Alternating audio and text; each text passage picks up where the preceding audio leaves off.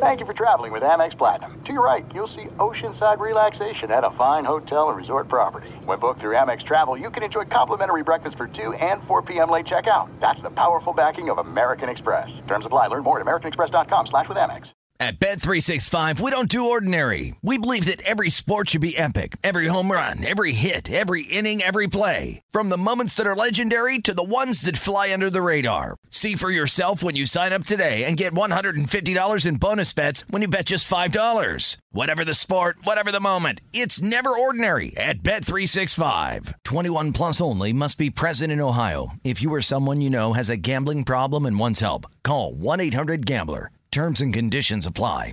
What's up? This your boy Lil Duval, and check out my podcast, Conversations with Unc, on the Black Effect Podcast Network. Each and every Tuesday, Conversations with Unc podcast feature casuals and in-depth talk about ebbs and flows of life and the pursuit of happiness. Unlike my work on stage, I tap into a more serious and sensitive side to give life advice and simply offer words of encouragement, yet remind folks to never forget to laugh. Every Tuesday, listen to Conversations with Unc, hosted by Lil Duval on the Black Effect Podcast Network, iHeartRadio app, or wherever you get your podcasts presented by AT&T. Connecting changes everything.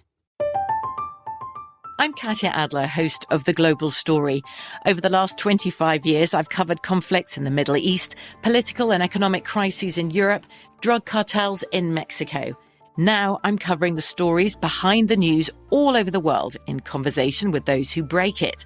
Join me Monday to Friday to find out what's happening, why, and what it all means. Follow the global story from the BBC wherever you listen to podcasts.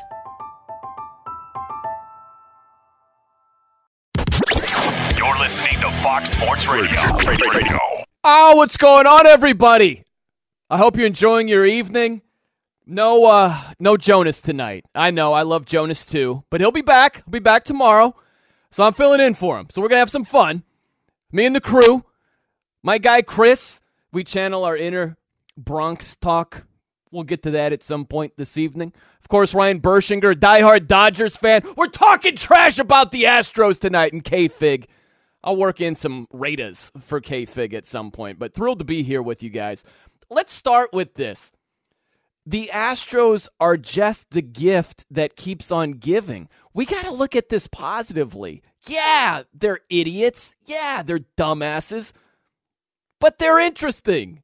And they give me stuff to talk about. So I'm embracing the Astros. I'll say this about them the Astros could not have come up with another way to look worse. with this whole like mangled apology tour, it is so unbelievably bad. You know that soundbite that lived on for years and years and years with LeBron?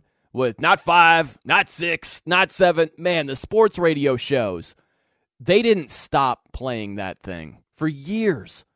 That's all you would hear. This soundbite from Jim Crane, the Houston Astros owner, it is just going to live on and on and on. This is a gem. Check this thing out here. You know, our opinion is, um, you know, that this didn't impact the game. Did you say you feel like this didn't impact the game? I, I didn't say it didn't impact the game. Hold up. I mean, come on. This is one of those things that it just cracks me up where Jim Crane, the Houston Astros owner, he called a meeting with the entire team before the apologies this week. And I could just picture him being like, all right, guys, let me quarterback this thing like he's Denzel in training day. Let me quarterback this thing. Here's what we're going to do here. All right? We're just going to apologize. We're going to own it. We're going to move on, proceed. Business is normal. Bada bing, bada boom, done. And he's the guy who screwed it all up. Totally screwed it up. It's just brutal.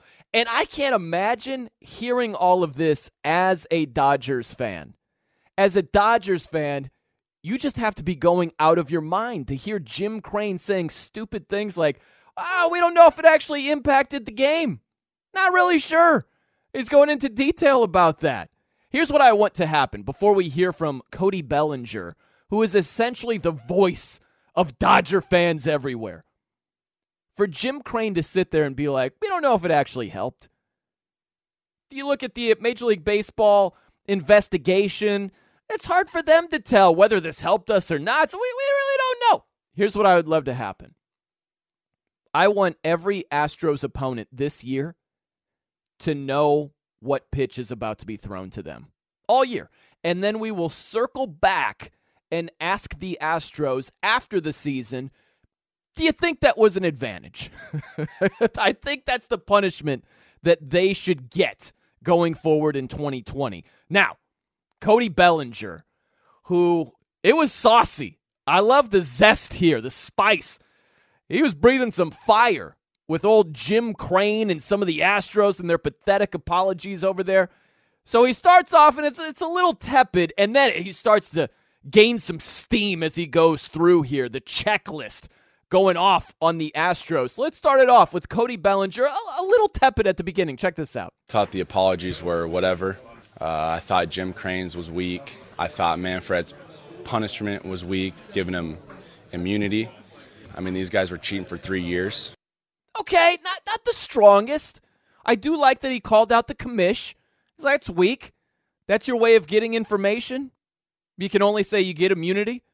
That's the only way. You're bad at your job getting information if that's the only way you can get information in this specific instance with the Astros and their sign stealing ways. But he's like, ah, yeah, I thought the apology was whatever. So that's not the strongest. Now, he's gaining some steam. Listen to how it picks up. You know, I think what people don't realize is Altuve stole an MVP from Judge in 17. Everyone knows they stole the ring from us. Ooh, all right, now we're getting somewhere. Altuve, that thief Altuve, and those sign stealing bums, those Astros stealing a ring from us. Now we're getting somewhere. Now we get to the next phase of breathing fire from Cody Bellinger. Personally, I lost respect for those guys. Um, I think I would say everyone in the show in the big leagues lost respect for those guys. That's the one right there. Everybody in the show lost respect for you. You ever see the movie Goodfellas? Great movie. And Ray Liotta at the beginning of the movie, he was like, one day, one day the kids, I can't quote this exactly, brought, carried groceries back to my house for my mother, something like that. But at the end part, I remember, he goes, you know why? It was out of respect. Respect means everything, okay? Especially for men. Not saying it doesn't mean that for the ladies, but for men, we will get in fistfights. We will get in full on brawls if someone just flat out disrespects us. So for Cody Bellinger to be like, the whole freaking league lost respect for you guys, man, that is the trump card right there. I think that is the trump card. Now, this is why I'm going to zag when you think I'm zigging on you when it comes to the Astros. It's the last thing I'll say for now. We'll circle back to it.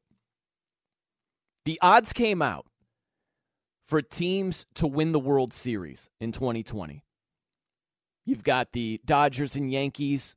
They're up there at the top. Number three in the pecking order, the Houston Astros.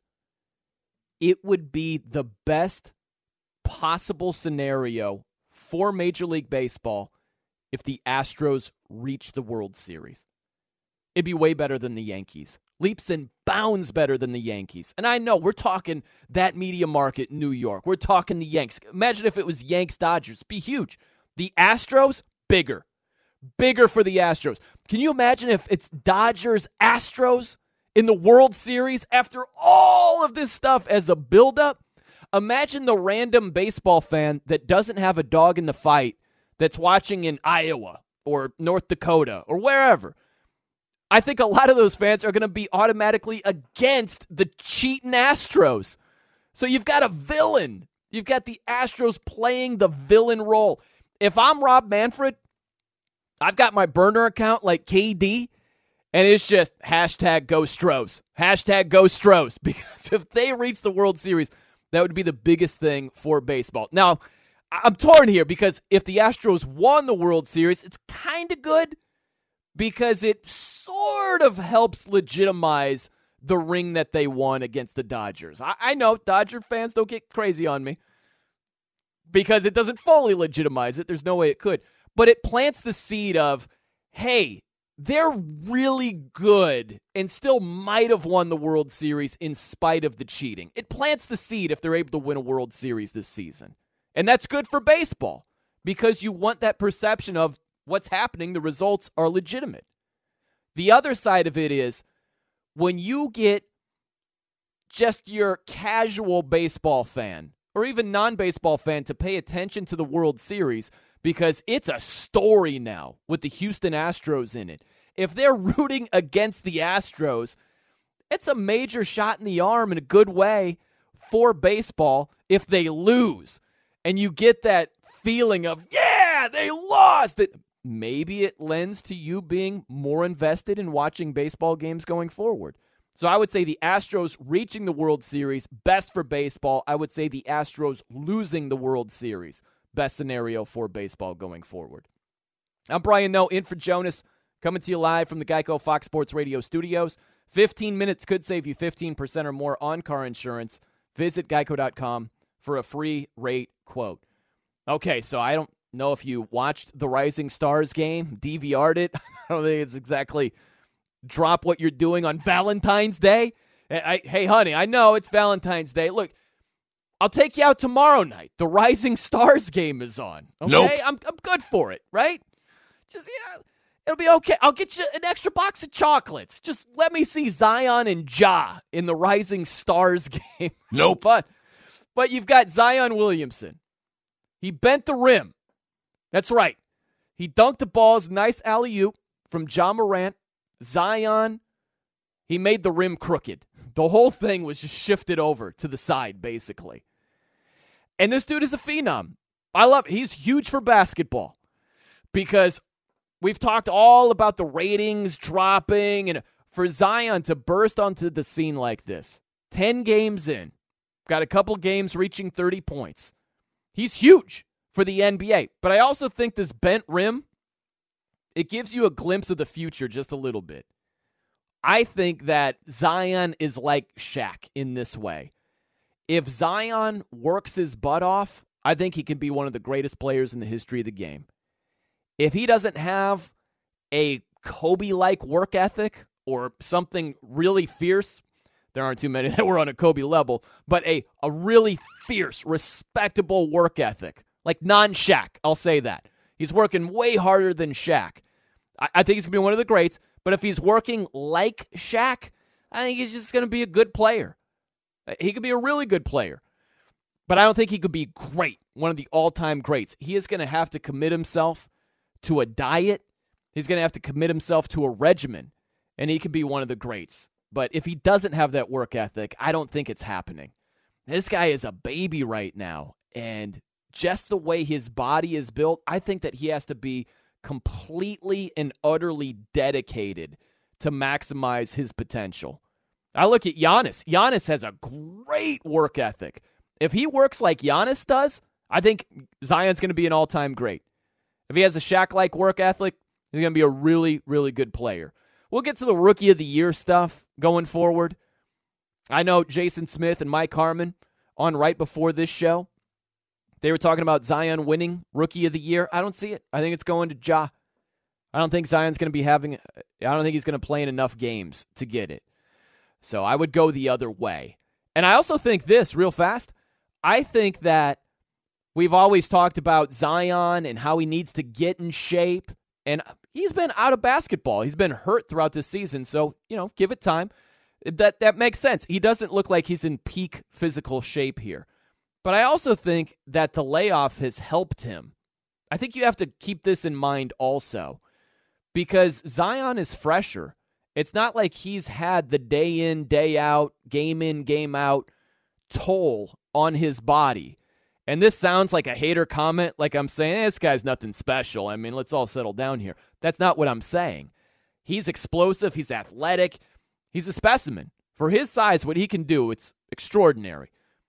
But I think that if he had been playing the entire season, I don't know that he's putting up these numbers these last couple of games the way he is. I think that he's fresher than the competition. Just keep that in mind when you're thinking about the rookie of the year debate here. Hey, want to hear something amazing? Discover matches all the cash back you earn at the fir- at the end of your first year automatically. And it's even more amazing because Discover is accepted at over 95% of places in the U.S. that take credit cards. Learn more at discover.com slash yes. 2019 Nielsen Report limitations apply. All right, coming up next from the Geico Studios, you'll hear from the crew. And also, it's a stance that isn't as bad as Jim Crane's stance, but it's still really bad. We'll get into that. I'm Brian Noe, in for Jonas. This is Fox Sports Radio. There's no distance too far for the perfect trip. Hi, checking in for. Or the perfect table. Hey, where are you? Coming! And when you get access to Resy Priority Notify with your Amex Platinum card. Hey, this looks amazing! I'm so glad you made it. And travel benefits at fine hotels and resorts booked through Amex Travel. It's worth the trip. That's the powerful backing of American Express. Terms apply. Learn more at americanexpress.com slash with Amex. At Bet365, we don't do ordinary. We believe that every sport should be epic. Every home run, every hit, every inning, every play. From the moments that are legendary to the ones that fly under the radar. See for yourself when you sign up today and get $150 in bonus bets when you bet just $5. Whatever the sport, whatever the moment, it's never ordinary at Bet365. 21 plus only must be present in Ohio. If you or someone you know has a gambling problem and wants help, call 1-800-GAMBLER. Terms and conditions apply. From BBC Radio 4, Britain's biggest paranormal podcast is going on a road trip. I thought in that moment, oh my God, we've summoned something from this board.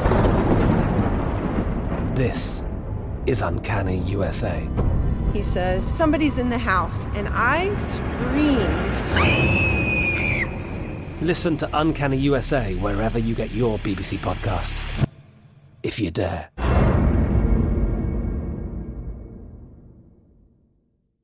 Xfinity has free premium networks for everyone this month, no matter what kind of entertainment you love. Addicted to true crime? Catch killer cases and more spine-tingling shows on A&E Crime Central. Crave adventure? Explore Asian action movies on Hi-YAH. Searching for something extreme? Check out skating, snowboarding, and more on Fuel TV Plus, the global home of action sports. And find crowd-pleasing bops on iHeartRadio's Hit Nation playlist. There's new free shows and movies to love every week. Say free this week in your Xfinity voice remote. I'm Brian Noe here on Fox Sports Radio, coming to you from the Geico Studios. Now, my guy Chris, uh, correct me if I'm wrong. Is this Tool? Is this Tool right? This here? is. Do you know this is a tool-free working environment? I did not. Now I do. There's Is always this something, from This- Jonas. Do you play a lot of Tool for Jonas? No, what's going on here? No, this is one of my go-to, and you handed me two cuts before the, we jumped back, so I Uh-huh. had to grab something off the wall real quick. You ever go to a You know what? I- press box for Yeah. a sporting event and they say this is a non-cheering, this is a work environment. This No is a tool tool-free Okay. working environment. Yes. Well, I'm gonna have to pick your brain at some point because the only things I know that resonate with you right now is Megadeth and Metallica. I'm sure there's more, but we just don't Oh. talk a lot of music. oh, there's plenty more. We Oh, will sure. go in depth this evening tonight, Chris. This Uh-huh. act- this absolutely has to happen. I'm your DJ. That's what I do. Okay, sounds good. A little bit of Slayer.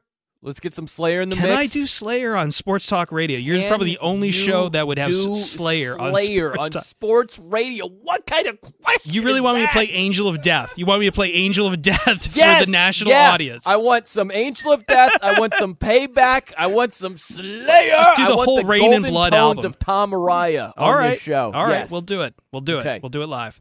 Beautiful. Love that. We'll hear from the crew here in a couple of minutes, but uh, I want to get to this. So, Houston Astros owner Jim Crane. Not the best apology.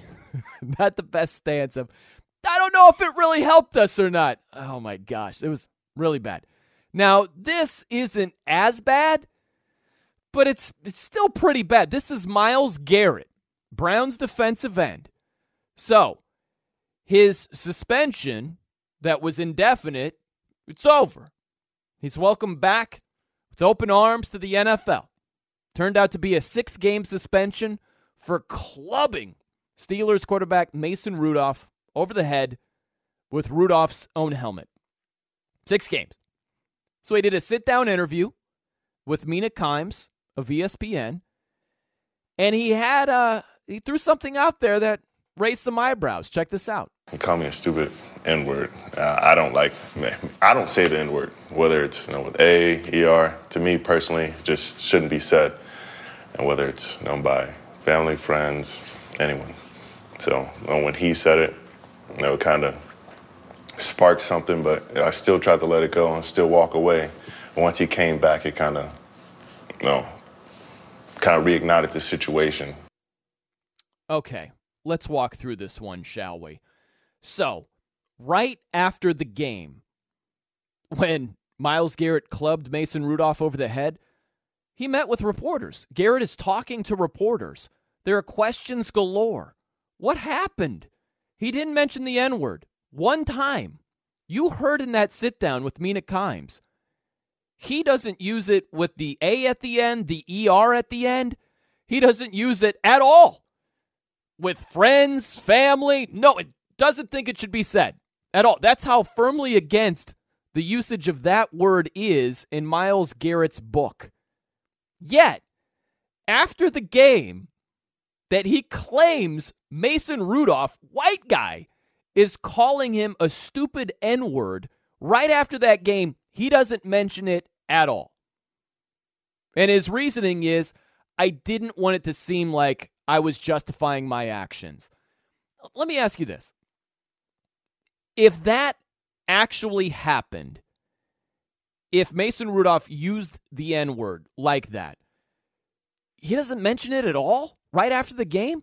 You could mention it and, and make it clear saying, look, I'm not justifying my actions. I was wrong. I'm sorry. But just so you know, it didn't just fall from the heavens. It happened for a reason. He called me a stupid N word. Just so you know, that's part of the equation here. Again, I'm sorry. I shouldn't have done what I did. I'm not claiming it was right. It was totally wrong. But just so you know, that was said. I can't imagine if it were said he doesn't say that in a post game press conference. And the other part of this is his story is while I didn't want to say it because I didn't want people to think that I was justifying my actions. And now he's sitting down with Mina Kimes doing a full blown interview, going into great detail about the alleged usage of the N word. You understand what I'm saying? That doesn't add up. If right after the game your idea is, well, I didn't want people to think I was justifying my actions, so I didn't want to say that he used the N word. But months later, I'll do a sit down interview and go into great detail about the usage of this word. It doesn't add up. I don't buy a word of it. I don't buy any of it.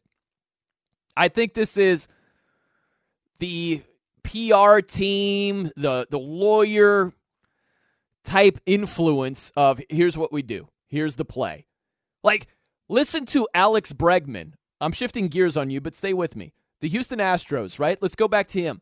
Listen to how Alex Bregman sounds so unbelievably lawyered up when he's apologizing for the sign stealing ways. I am really sorry about the choices that were made by my team, by the organization, and by me. We as a team are totally focused on moving forward to the 2020 season. Oh my gosh. I mean, right? Come on. The way he began it, this part too. I have some brief remarks that I'd like to share with y'all.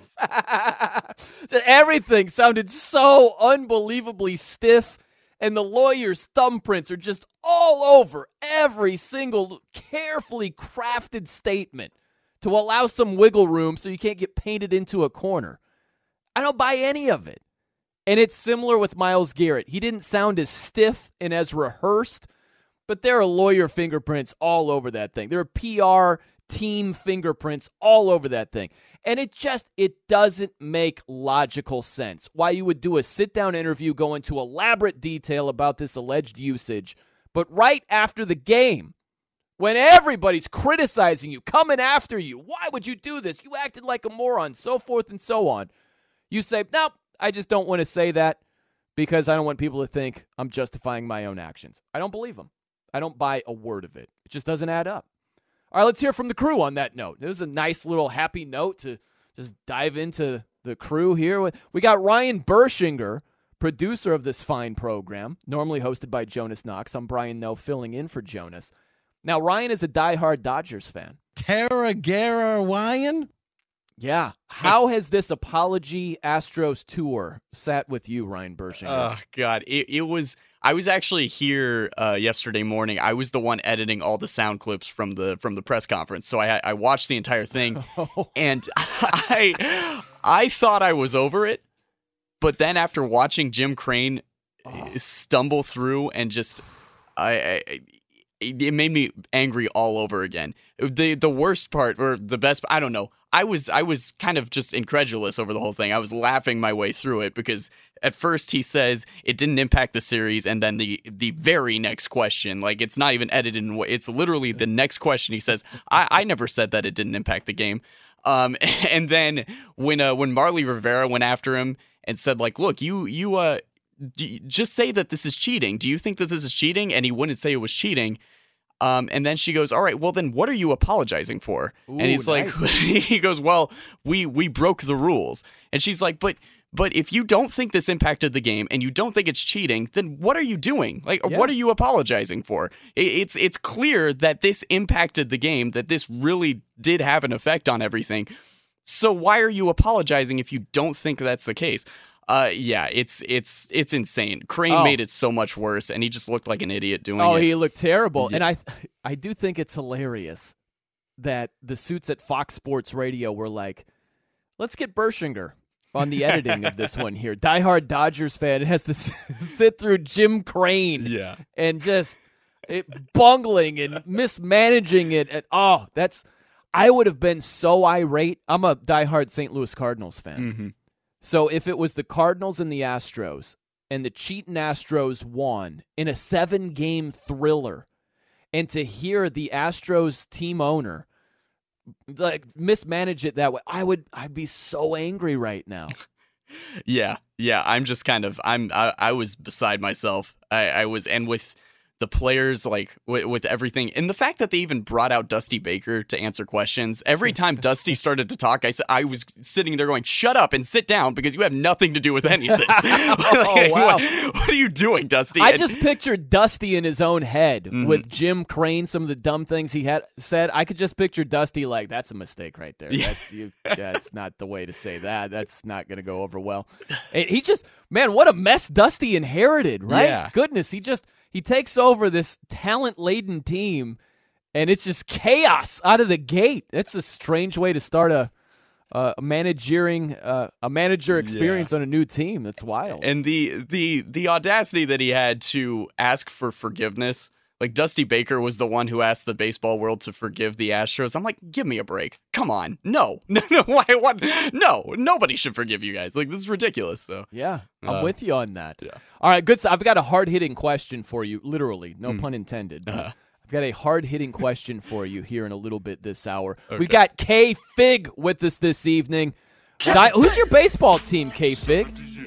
So I grew up an Angel fan uh, as a child. So um, I said to myself, funny enough, back in 2002 when they won a World Series, I am good for 20 years. They don't have to win again.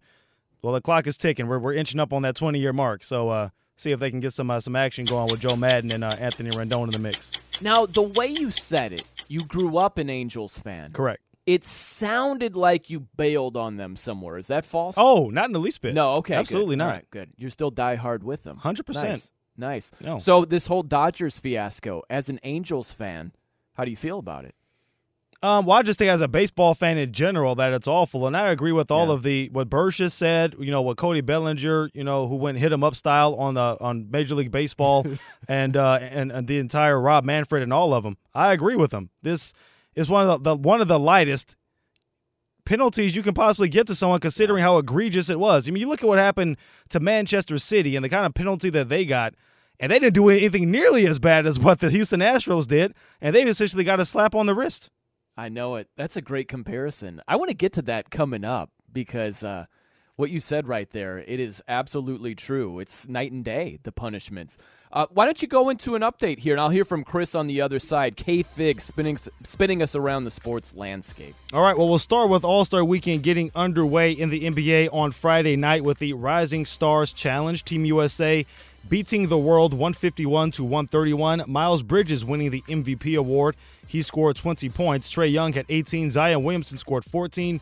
RJ Barrett with a game high 27 for the world roster. Eight finalists for the Basketball Hall of Fame were announced on Friday as well. That list including the late Kobe Bryant, along with Tim Duncan and Kevin Garnett. Also making the cut so far are former coaches Rudy Tomjanovich, Kim Mulkey, and Bob Huggins, along with WNBA great Tamika Catchings. In golf at the Genesis Invitational, Matt Kuchar with a two-shot lead over Rory McIlroy and two others after shooting a 2 under 69 on Friday. Tiger Woods did make the cut, however barely. He's in 45th place, even par for the tournament so far. And news out of the NFL, the Redskins released quarterback Josh Norman, while the Ravens cut safety Tony Jefferson. Back to Brian Noe. Man, I was way wrong about Josh Norman. When thought he was first still went good? to the Redskins, he was so good with Yeah. the Panthers, you know? And he went to the Redskins, and there were a lot of people like, oh, this guy's overrated. This guy's not worth the money. And it's like, this guy's awesome. He, he was not awesome for the Washington Redskins. It was the, very disappointing. We're coming to you live from the Fox Sports Radio studios, brought to you by Geico. It's easy to save 15% or more on car insurance with Geico. Go to geico.com or call 800 947 Auto. The only hard part, figuring out which way is easier. Now, Chris, I don't want to leave you out because uh, we were talking music over here. And uh, what do you want? A- Any hard hitting, in depth questions? What do you have? Just hit me well, with one. What I do you mean, have for me? I, I did want to comment on one thing that you said that every ast like you know wh- when the Astros play every team this year, they should Yeah. know at least one uh, some of the pitches coming. Yeah, I think they can all know one. One's going to come right for their batter There from every team, from every team, because every team's going to try to disavow the, their own responsibility. I just, you know, I'm a Detroit guy. I'm a Tigers fan at the end of the day. But I just have to laugh because baseball's handled this so poorly. They just want this to go away. They, they've learned nothing from the steroid scandal. And they're just like, can you guys just please stop talking about this? And no one wants to stop talking about it. It's And true. I'll tell you, that's one of the stranger musical questions I've been asked, but I'll go down this road with you. I love what Alex Wood said. He was like, if it were a different era, they might get pegged every inning. Yeah. Talking about the Astros. and they are, you're right. They're going to have some uh, beanballs headed their way based on all this crazy stuff. You Darvish owes them at least one. yes. So- Yeah, there will be some retribution. Before you move on, though, I do want to do one thing, and this involves the entire crew here because Jonas Knox is taking the night off here from his show. You are in his, his his chair. Is he sipping pina coladas? Well, Is this a Valentine's Day the- related thing? What's going on with him? Well, to set up my answer to that question, let me play you some audio from last week when I was in here, but Kevin Figures and Brian Bershinger were not, and Jonas uh, had some words for him. Let's take a listen to this. Uh, ladies and gentlemen, uh, it is sort of a uh, it is fill-in night here at Fox Sports Radio. Outside of Chris Perfett, um, look, and, and I'll just spill the beans here, and I'm not trying to air people out, but it just it has to happen. Ryan Bershinger is not on the show tonight. Uh, he is our executive producer uh, slash this morning tonight slash this morning. Look, it's nighttime in Hawaii and in California and in Alaska, but it's it's morning time in other places. Just just bear with me. Uh, Ryan Bershinger is not on the show tonight. Um, now, the story we are supposed to give you here on the air, quote unquote, is that he's under the weather. The real story is he's drunk. All right. He uh, he, he decided that it was better to bend the elbow than to turn on the microphone and be a part of this program. And then again, look, I'm not here to try and cause problems. Like this is not what I want to do. I, I I'm not here to try and air anybody out. Kevin Figures is normally uh, our national update anchor here at Fox Sports Radio. But Kevin also is not here tonight. And the story I'm supposed to give you is that Kevin is filling in in other places here on the weekend on Fox Sports Radio. So because of the quick turnaround, he couldn't be here. Um, he's in a contract dispute. Uh, that's really what's happening. Uh, and he refuses to come back in and be a national update anchor here at Fox Sports Radio until they meet his contract demands, which are three years, 4.5 million. So, in the spirit of that, in the spirit of throwing everyone under the bus there, the official story is Jonas was filling in for Odd Couple and he's been doing pulling extra time here around Fox Sports Radio. The truth that's, the, that's the company line. that, that's right the there. company Yeah. line. The truth is, he got in a fist fight over some wings at Buffalo Wild Wings, and uh, he's he's he, he lost it pretty badly. So what's what's the have to- inside story with that? Did he want to go all flat like Rob Parker? No, you know what it- Dubs was like, no, no, you can't do that anymore, and Jonas just lost it. No, it was it's something. It was a conversation me and Jonas had on the air last week about uh, you know what you put on your wings. Is ranch acceptable to put on wings? No, and he is is firmly anti-ranch. Yes, that's Yeah. right. He ran into a pro-ranch wing person, and uh, there was some problems. And now now Jonas has to uh, take a little bit of break, and we'll see if he's back next week. What a moron! And we're left trying to spin this for the masses. You know, we got to put on the the company line, and oh, he's done fill-in shifts and things like that. And the real story is he's a maniac. He can't control his anger issues. This has been going on since he started at FSR, and they've done a good enough job keeping it off the radar. But, push comes to shove, right? No pun intended. eh, We have to let the cat out of the bag here. So I like where you're going with this, Chris. Mm-hmm. Yeah, it needs to be said. Let the truth. What's the saying? let the tr- let the truth fl- fly free. I mean, this is a very so- yeah, odd there way you of go. It talking about good. music. I'll just say that. Let the truth be known over here. Okay, so uh, what are we looking at? Is uh, he doing three to five in the clink, or is he supposed to be back next week here? Uh, we'll see. We'll see what County says. Okay. By the way, do you go blue cheese? Oh yeah, no, no, no. That's my that's my drop on the show. On usually with Jonas, we have you know everyone has a drop here. I've got this from Joey Diaz on the Joe Rogan show. It's either blue cheese with wings or go f- your mother. Oh, blue cheese is disgusting. It is awful. It's actually it I, might be a punishment for Jonas getting into fisticuffs about wing issues. They might say, "All right, instead of going to the clink for three years, you have to eat wings with blue cheese." Man, it's disgusting. What, are Who you a likes ranch guy? that stuff? I'm neither. Oh, okay. No, I can respect neither. Yeah. Uh, Like, why do you need extra stuff? If you get wings with whatever your sauce is, I like sweet barbecue. That's my go-to. You go teriyaki, whatever. What See, that's it. But when it, when it's buffalo wings, though, blue cheese is fine. But like if you're doing barbecue, yeah, don't put extra stuff on it. I don't go buffalo wings. I don't. I don't go that way. You go that way, Chris? Sounds like you go. that way. Hmm. Sometimes I don't go that way. I like Asian zing a lot too. Well, hey man, this is a good musical conversation. Chris. Yeah, great musical it. conversation. Coming back with some Slayer later. There you go. Now we're making headway. All right, hit me up on Twitter if you would like. At the No Show, N O E Show is how you reach me. Coming up next, something that K Fig brought up in his update, right around that, and uh, I- I just think that you have to put this story in an American context. I'll explain. I'm Brian Noe here on Fox Sports Radio. Keep it locked. This is it. We've got an Amex Platinum Pro on our hands, ladies and gentlemen. We haven't seen anyone relax like this before in the Centurion Lounge. Is he connecting to complimentary Wi Fi? Oh my, look at that, he is! And you will not believe where he's going next. The Amex dedicated card member entrance for the win! Unbelievable! When you get travel perks with Amex Platinum, you're part of the action. That's the powerful backing of American Express. Terms apply. Learn more at americanexpress.com slash with Amex. At Bet365, we don't do ordinary. We believe that every sport should be epic. Every home run, every hit, every inning, every play. From the moments that are legendary to the ones that fly under the radar. Whether it's a walk-off grand slam or a base hit to center field. Whatever the sport, whatever the moment. It's never ordinary at Bet365. 21 plus only must be present in Ohio. If you or someone you know has a gambling problem and wants help, call 1-800-GAMBLER. From BBC Radio 4, Britain's biggest paranormal podcast is going on a road trip. I thought in that moment, oh my God, we've summoned something from this board. This is Uncanny USA. He says, Somebody's in the house. And I screamed. Listen to Uncanny USA wherever you get your BBC podcasts, if you dare.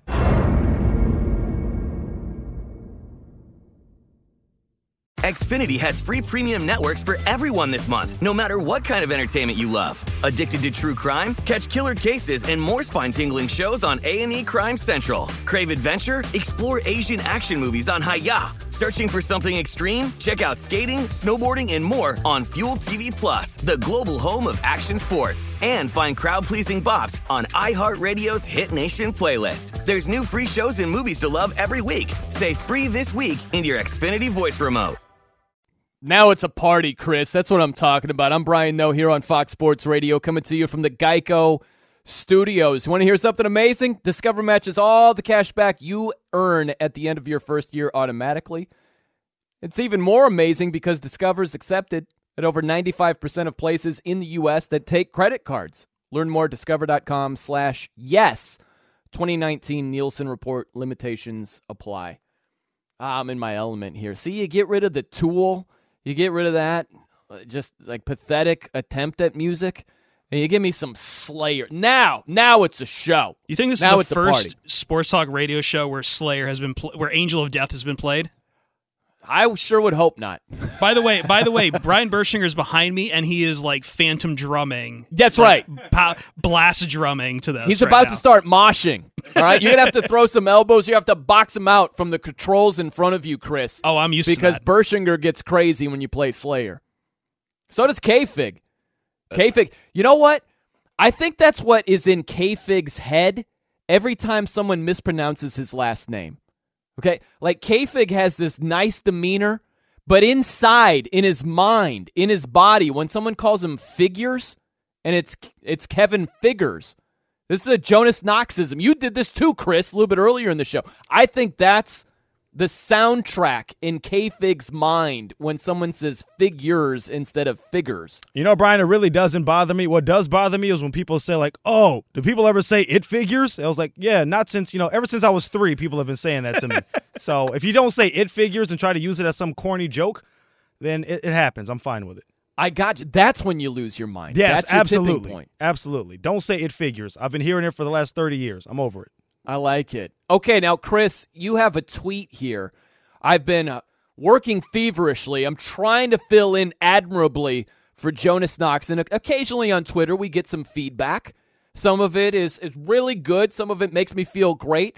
I, I think we're going to get a dose of that. Am I right or am I wrong? What do we have here? Well, let's see here. So, word's getting out about what happened with the Jonas. Will PG says, if and when Jonas returns to the overnight show, I want a blow by blow report from him. Also, a reason why he lost. Texas TJ says, get well, bro. This is to Jonas Knox. Uh-huh. Get well, bro. The crew told us about the fight you got in at the wing joint. So, it's guaranteed I'm going to have to answer for it next, Uh-huh. next week, and I'm already sweating bullets. And then um, Jeremy Hunn keeps up with the tradition of mean tweets to Jonas here. Uh, a little more tame. Who is this bleep clown that's on? Where's at the Jonas Knox? Now, usually, usually, Jeremy, the mean tweets are about Jonas, Uh-huh. not not not looking for Jonas. But you know Right. what? We're, we're working with it here. We're working with it here. Okay, so I'm I've got I got mean tweeted by association, if you will. Kind of like guilt by association, mean tweet by association. That's okay. Keep them coming in. At the no show if you want to reach me, or at the Jonas Knox if you want to tweet him talking trash about me, filling in for him. That'd be fine. Uh, because with his his steroid like, you know, roid head type rage that he gets into, that type of temper that he has, you know, maybe that will get him right back into the uh, studio. Maybe that's how it, it unfolds over there. Okay, now I got to get to this story. K Fig, figures, not figures, he mentioned this in his update. Manchester City. Now they are the reigning Premier League champions, and they've received a two year ban from the Champions League next season. It had something to do with financial fair play rules. It's soccer. Who cares, right? I know in this country, it's funny because the world is like, yeah, soccer is awesome. And in this country, we're like, it's, uh, it's all right, I guess. You don't have anything to do on a Tuesday evening. Uh, We're not invested. So I think what you have to do, you have to take this story about Manchester City, especially for the non soccer diehards, and put it in American sports terms. I always think about this. When I see these crazy things happen in soccer games, you might see it on Sports Center or on social media where some lunatic lights a flare in the crowd at a soccer game somewhere overseas. And my reaction is probably like your reaction for the most part. It's like, eh, well, wow, crazy. What do you know? Soccer fan goes crazy again. But imagine if that happened here in the States. Just imagine at a random Bengals game or whatever, some crazed fan just has a flare going on into the crowd. Do you realize how huge of a story that would be? I just think if you put it in American terms, it changes things. So let's put this story with Manchester City in American terms. Imagine if the Kansas City Chiefs, they just won the Super Bowl, just like Man City won the Premier League. Imagine if the NFL was like, you know what? The Chiefs circumvented the salary cap. They will not be competing in the NFL for the next two years. Can you imagine how huge that story would be and the reaction to that ruling? Even if it was the cheating Astros in all their sign stealing ways, how mammoth of a story that would be if Rob Manfred was like, yeah, they're not going to be competing in MLB for two years. They just, you know, come talk to me in the 2022 season. Astros, you're out for two years. Hit it. That would be monstrous. And, and a team, Manchester City's a very popular team. Imagine if it's the Dallas Cowboys, America's team. They did something wrong, salary cap related, and Goodell just lowers the boom, swings the sledgehammer no Cowboys for the next two years. Uh, so that's how I think you've got to consider this Manchester City story. You might see it as a headline, as a blurb, and say, eh, well, soccer, whatever. It's the fifth richest soccer club in the world. They're not competing for the next two years. they're going to appeal this, but as of right now, they're not going to be competing for two years. That is amazing. All right, coming up next from the Geico Studios. Houston Astros owner Jim Crane is rising fast in the Jackass Power Rankings. Is he currently number one, though? Ah, yes, what's going on? Hope you're enjoying your evening slash early morning. That's right after Valentine's Day, right? Yeah, it's, it's kind of an interesting blend this late night where the uh, the evening prior is Valentine's Day. So I'm just picturing who's listening to the show right now. Like, what was the day like for the people listening? Maybe you're working right now. I don't know, but hopefully it'll be entertaining no matter what the scenario is. So I want to get to this. I was thinking about the Jackass Power Rankings currently in the sports world. Okay? So we're looking at individuals in the sports world that have either done or said some really stupid things. And it depends on how you look at these situations, how you gauge them. It's a little bit like the NBA MVP race. There's no set criteria. You might weigh things more heavily than I do, and vice versa. So, the way I look at this, I say, all right, what have you said that's really stupid or done that's really stupid? How often have you done it? If you have a bunch of little small stuff that accumulates versus one big thing that's really dumb, how do you weigh that? So, this is what I came up with. My top three, up to date. You see the NBA power rankings? These are the jackass power rankings in the sports world right now.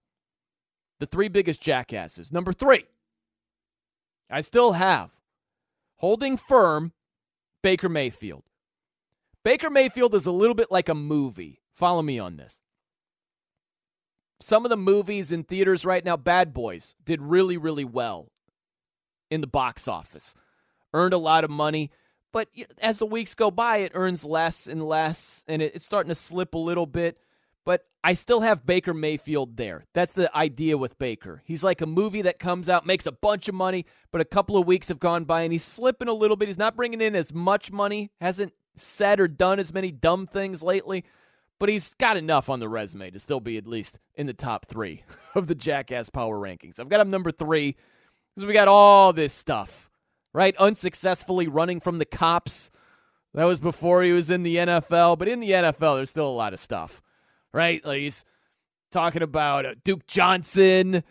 Uh, he's mishandling situations left and right in the NFL. He's a proud card carrying member of the Could Care Less Army. We all know it's couldn't care less, but that knocks him down a little bit. I got Baker number three in the Jackass Power Rankings. Number two, fast riser, rapidly rising up the rankings. Houston Astros owner Jim Crane. That's right. He's mismanaged this whole situation so historically bad with the Astros and their sign stealing ways, saying, I don't know if it actually helped us or not. Right?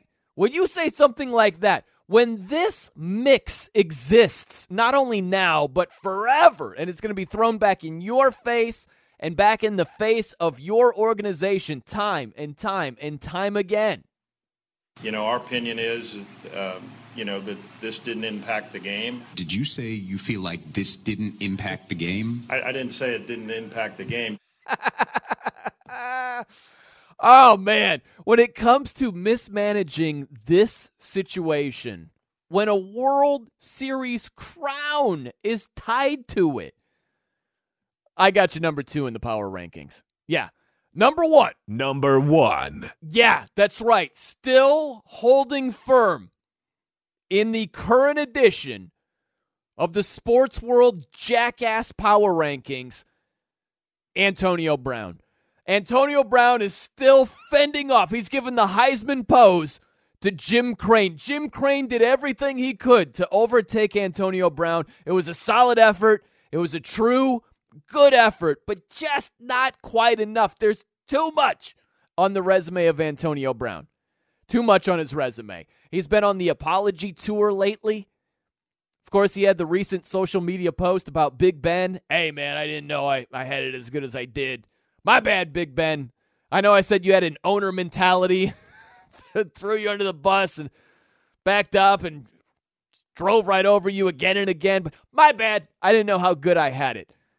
Ah, this guy filming himself yelling at the cops and posting it on social media as if that's going to be good for his pursuit to get back into the NFL. This guy, he's easily number one on the Jackass Power Rankings. Easily. So there you go. Your comments more than welcome. At the No Show on Twitter is how you get me. Number one, AB. Number two, Houston Astros owner Jim Crane. Number three, still holding firm, Baker Mayfield. Jackass Power Rankings. There you go. That was fun. I enjoyed that. I'm Brian Noe coming to you live from the Fox Sports Radio studios, brought to you by Geico. 15 minutes could save you 15% or more on car insurance. Visit geico.com for a free rate quote. Okay, in about 15 minutes, I want to talk about the guy that is the stripper of the sports world right now. That's right. There's a guy that's acting just like a stripper. I'll tell you about that in 15 minutes. Right now, though, I want to talk a little bit about the NFL draft. Now, we've got months before it unfolds, so I'm not going to get knee deep into who's number three on my defensive tackle, you know, power rankings list. I'm not going to go there, but I wanted to talk about Joe Burrow. And I, I, just have a public service announcement for everybody regarding the NFL draft. Joe Burrow, he's going to go number one to the Cincinnati Bengals. He's an Ohio kid. He was spectacular with LSU. He's going to go number one. But here's the thing to keep in mind. As we go through the next few months, ramp, ramping up to the NFL draft, this happens every single year. And it should stop because it doesn't make sense. There are NFL fans that get so used to seeing all of these mock drafts that they think it's gospel that they think, oh man, Joe Burrow going number one. It would be radically wrong to go with Tagovailoa or anybody else besides Joe Burrow. I see all these mock drafts. That's who the Bengals should take. They'd be out of their minds to take anybody else. That's what happens every single year. I will never forget this story. It's such a random story, but it is stuck in my NFL mind. This goes back a few years. There was an NFL draft, and there were all these mock drafts that had the Washington Redskins taking Morgan Moses. He's an offensive tackle. And I'll never forget in the first round, the Washington Redskins didn't pick Morgan Moses. And they showed a Redskins fan in the crowd there on the scene at the draft and they showed him, and he's like, thumbs down, boo, boo. We don't want that guy. We wanted Morgan Moses, boo. I remember thinking, this guy doesn't know about Morgan Moses at all. He had never heard of Morgan Moses before the NFL draft. And more importantly, before all of these NFL mock drafts. He's just so used to the idea that he's heard time and time again leading up to the draft that, hey, the Washington Redskins, they need offensive line help. They should draft Morgan Moses. And then they didn't, and it turns into, boo, what are we doing? Why would we do this? This is crazy. Like, keep this in mind. There are first round busts all the time. All the time.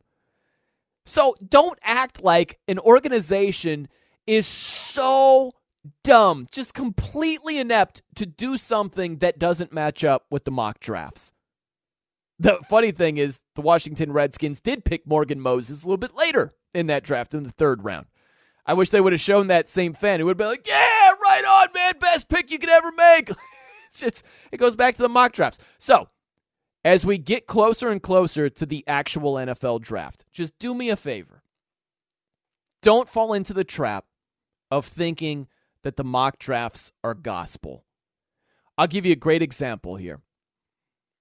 A couple of years ago, the San Francisco 49ers, they had the number 2 overall pick. And they traded with the Bears. The Bears took Mitchell Trubisky, number 2 overall. The 49ers moved back one spot and they took Solomon Thomas. And leading up to the Super Bowl, this was a talking point because they could have, in that draft, taken Patrick Mahomes. Patrick Mahomes went number 10 overall to the Chiefs. Now, as an example of my point here, NFL fans get so used to these mock drafts. If the San Francisco 49ers at number three overall would have taken Patrick Mahomes, the reaction would have been, What are they doing? Who is this guy who's got a losing record over there at Texas Tech? As if that's a football factory. That's the guy you're taking? It wouldn't have synced up with all the mock drafts, and automatically people would have thought it was historically wrong. And it would have turned out to be the best pick they could have made. so don't get so tied to these mock drafts as if you think that's the only way it makes sense for it to shake out. Even last year with Daniel Jones, the Giants quarterback. If Daniel Jones was on more mock drafts to go number six overall to the New York Giants, the reaction wouldn't have been nearly as negative. But just because he wasn't he wasn't pinpointed to go that high in the mock drafts, when he did go that high, the reaction is like, what the hell are they doing over here? And, and I got news for you Daniel Jones might turn out to be pretty good. It's possible. So just keep that in mind. As we get closer to the NFL draft, there will be some surprises, there will be some shakeups, there will be some players that go much higher than expected. Don't fall into the trap that occurs every single year if a player is taken higher than he was projected to be taken, the common reaction is that's the wrong pick. What are they doing? They're out of their minds. If the Bengals took Tua Tagovailoa, I guarantee you, just because of the mock drafts and what's expected, if they took Tua, the reaction would be like, "What are they doing? They are crazy over here. How can you possibly pass up on Joe Burrow?" Tagovailoa could easily end up being the better NFL quarterback. Easily. So it, it blows my mind that the reaction is so negative, so, you know, like critical when it doesn't sync up with the mock drafts. Just don't be that fan. Please don't be that NFL fan. Because shockingly, sometimes reach picks, they turn out to be great players. Last example I'll give you here Travis Frederick just popped into my mind. Dallas Cowboys center, selected number 31 overall years ago. He was projected to be a third round pick. I remember Mel Kiper being like, I have a third round grade on this guy. What are they doing? What are they thinking over here? He's been unbelievable in the NFL. He was out of the game last year, health reasons, but he's an unbelievable player. So some of these reach picks, they turn out to be great players. Some of these, like quote unquote value picks, guys that are expected to be drafted higher but fall in the draft, It's the same reaction. Oh man, what a pick! What a pick! Look at the value they got on this guy. We had him going number eight overall. He went 27th. Oh, they got a steal. Like if you get a steal on a TV, if it normally costs two thousand dollars, but you get it for three hundred bucks, man, what a steal! If you go home and plug it in and it doesn't work, how great is the value? It's the same thing with NFL players. So just don't be married to the idea that these mock drafts make all the sense in the world, and this is the only way it can make sense when the actual draft rolls around. Just don't be that fan that overreacts. All right, plenty to get to. 877 99 on Fox is the phone number if you want to hit up the show. You can also reach me on Twitter at The No Show. Coming up next from the Geico Studios, this guy is the stripper of the sports world right now. I'll tell you who it is and what that all means. I'm Brian Noe. Keep it locked right here on Fox Sports Radio. There's no distance too far for the perfect trip. Hi, checking in for. Or the perfect table. Hey, where are you? Coming! And when you get access to Resy Priority Notify with your Amex Platinum card. Hey, this looks amazing! I'm so glad you made it and travel benefits at fine hotels and resorts booked through Amex Travel, it's worth the trip. That's the powerful backing of American Express. Terms apply. Learn more at americanexpress.com slash with Amex. At Bet365, we don't do ordinary. We believe that every sport should be epic. Every home run, every hit, every inning, every play. From the moments that are legendary to the ones that fly under the radar. Whether it's a walk-off grand slam or a base hit to center field. Whatever the sport, whatever the moment, it's never ordinary at Bet365. 21 plus only must be present in Ohio. If you or someone you know has a gambling problem and wants help, call 1-800-GAMBLER. From BBC Radio 4, Britain's biggest paranormal podcast is going on a road trip. I thought in that moment, oh my God, we've summoned something from this board. This is Uncanny USA. He says, Somebody's in the house, and I screamed. Listen to Uncanny USA wherever you get your BBC podcasts, if you dare.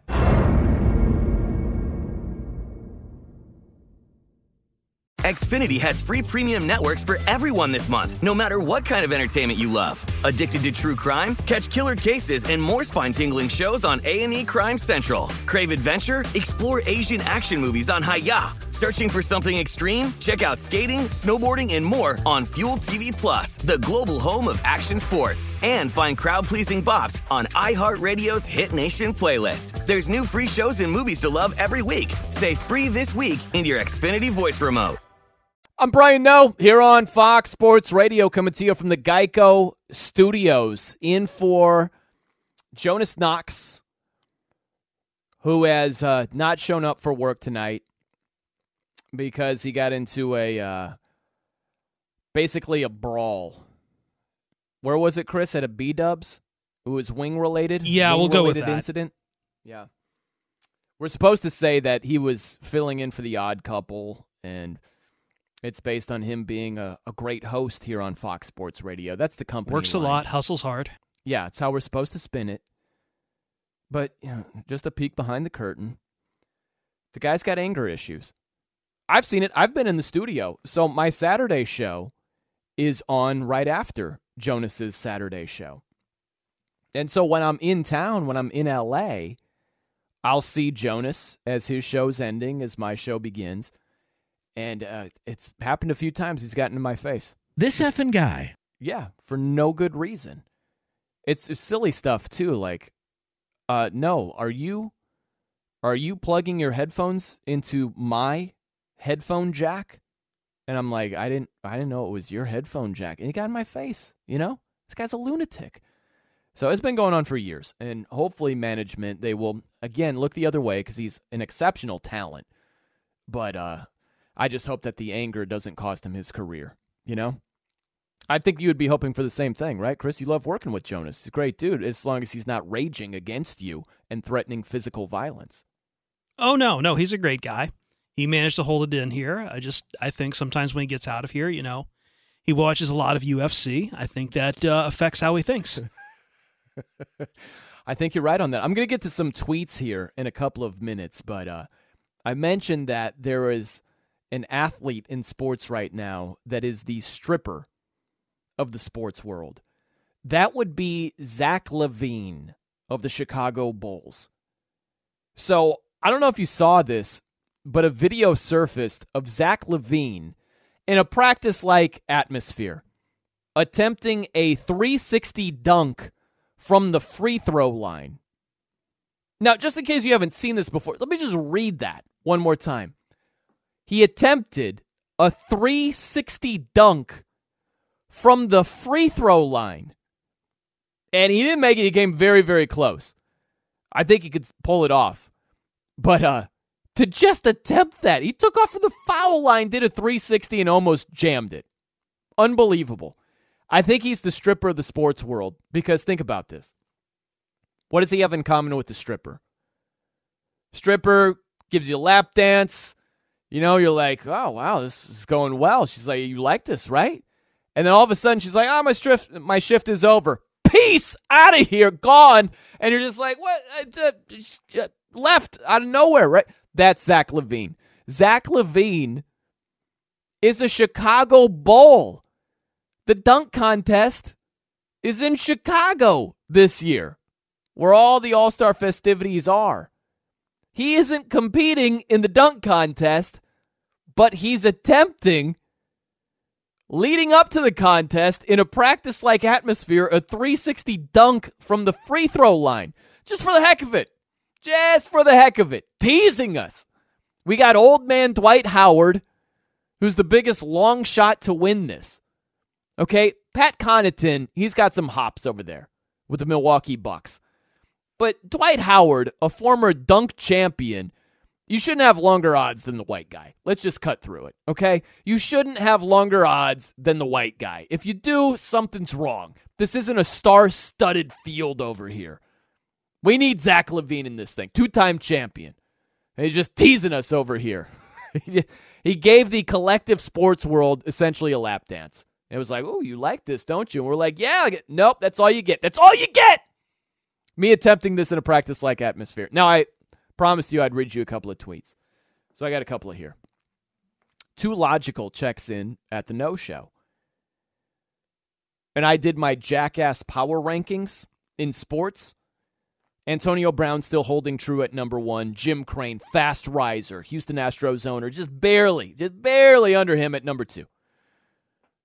So, two Logical tweets in with his Jackass Power rankings in terms of the show, the actual show Jackass. He had Steve O number one, Johnny Knoxville number two. He went Ryan Dunn number three. Steve O was a legend. But there's no Jackass without Johnny Knoxville. Based on principle, I think you, you got to go Knoxville. He's a great entertainer and essentially the creator, the founder. He was the guy doing all that stuff to begin with. And and I used to see Johnny Knoxville at the gym all the time in LA. So maybe that's tied to my power rankings here, but I still still go Johnny Knoxville. I would go to the uh, I think it was called the Hollywood Boxing Gym. It's on La Brea. I don't know if it's still called that or something else, but I would see randomly Johnny Knoxville there all the time on treadmills. He was all he was always on a treadmill. I don't know why. Seemed like a really nice guy who was always talking to people. I didn't say anything because I didn't want to bother him. I really didn't have anything to say. I think that's important. I'm not going to go up to someone and be like, hey, you're that guy from that show. If I have something to say, I'll say it. But I didn't, so I just let him be. He's always on a treadmill. Fun fact for you right there. Uh, Jordan checks in and says, speaking of the draft, who are you hoping the Dolphins get? I'm glad you asked that, Jordan, because it sounds like Jordan knows that I pull for the Fins. All right, Miami. All right, there's one guy that they need to get, and that one guy is Tua Tagovailoa. Gots to get him. I think that he is a tremendous prospect. Yeah, the health stuff, I can understand it being a concern. Football is a violent game. they always say this the most important ability is availability. That's so wrong. That's not true at all. The most important ability is ability. That's how it should shake out in your mind. I understand they always say this you can't help the club from the tub. If you're injured, it doesn't matter what your ability is. If you're unable to play, I understand that. But I look at it the other way. You know who is available to play quarterback in the NFL? Tim Tebow. He didn't have the ability. I don't care if you're available if you don't have the ability. So I look at what ability you have instead of just how likely it is that you avoid injury. There have been a lot of injuries in the NFL. Tom Brady tore his ACL. Philip Rivers tore his ACL. I know those are mostly stationary quarterbacks. I'll give you some mobile guys like Tua. How about a guy named uh, Donovan McNabb had serious injuries. Michael Vick broke his leg. He still ran around a lot. I'm not concerned about Tua's hip injury to the point where I'm like, don't draft him number five overall. Get away from him. Especially with the hacks that the Dolphins have had for so long. It's been forever since they had a legitimate quarterback. It's been since Marino. It wasn't even the 2000s. like Marino hung him up before the year 2000. Dolphins haven't had a legitimate guy in the 2000s. So, yes, I'm swinging for the fences. I go Tua all day long. All day. Look at a guy like Eli Manning, another good example. He was available. If you look at his year by year stats, you'll see 16 games, 16 games, 16, 16, 16 starts. How is the ability? Left a lot to be desired.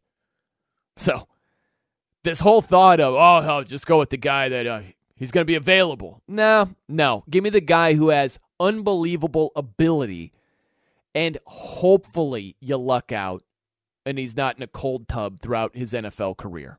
You know, but I look at ability more than just being available. I don't get hung up on that as, as much as a lot of people do.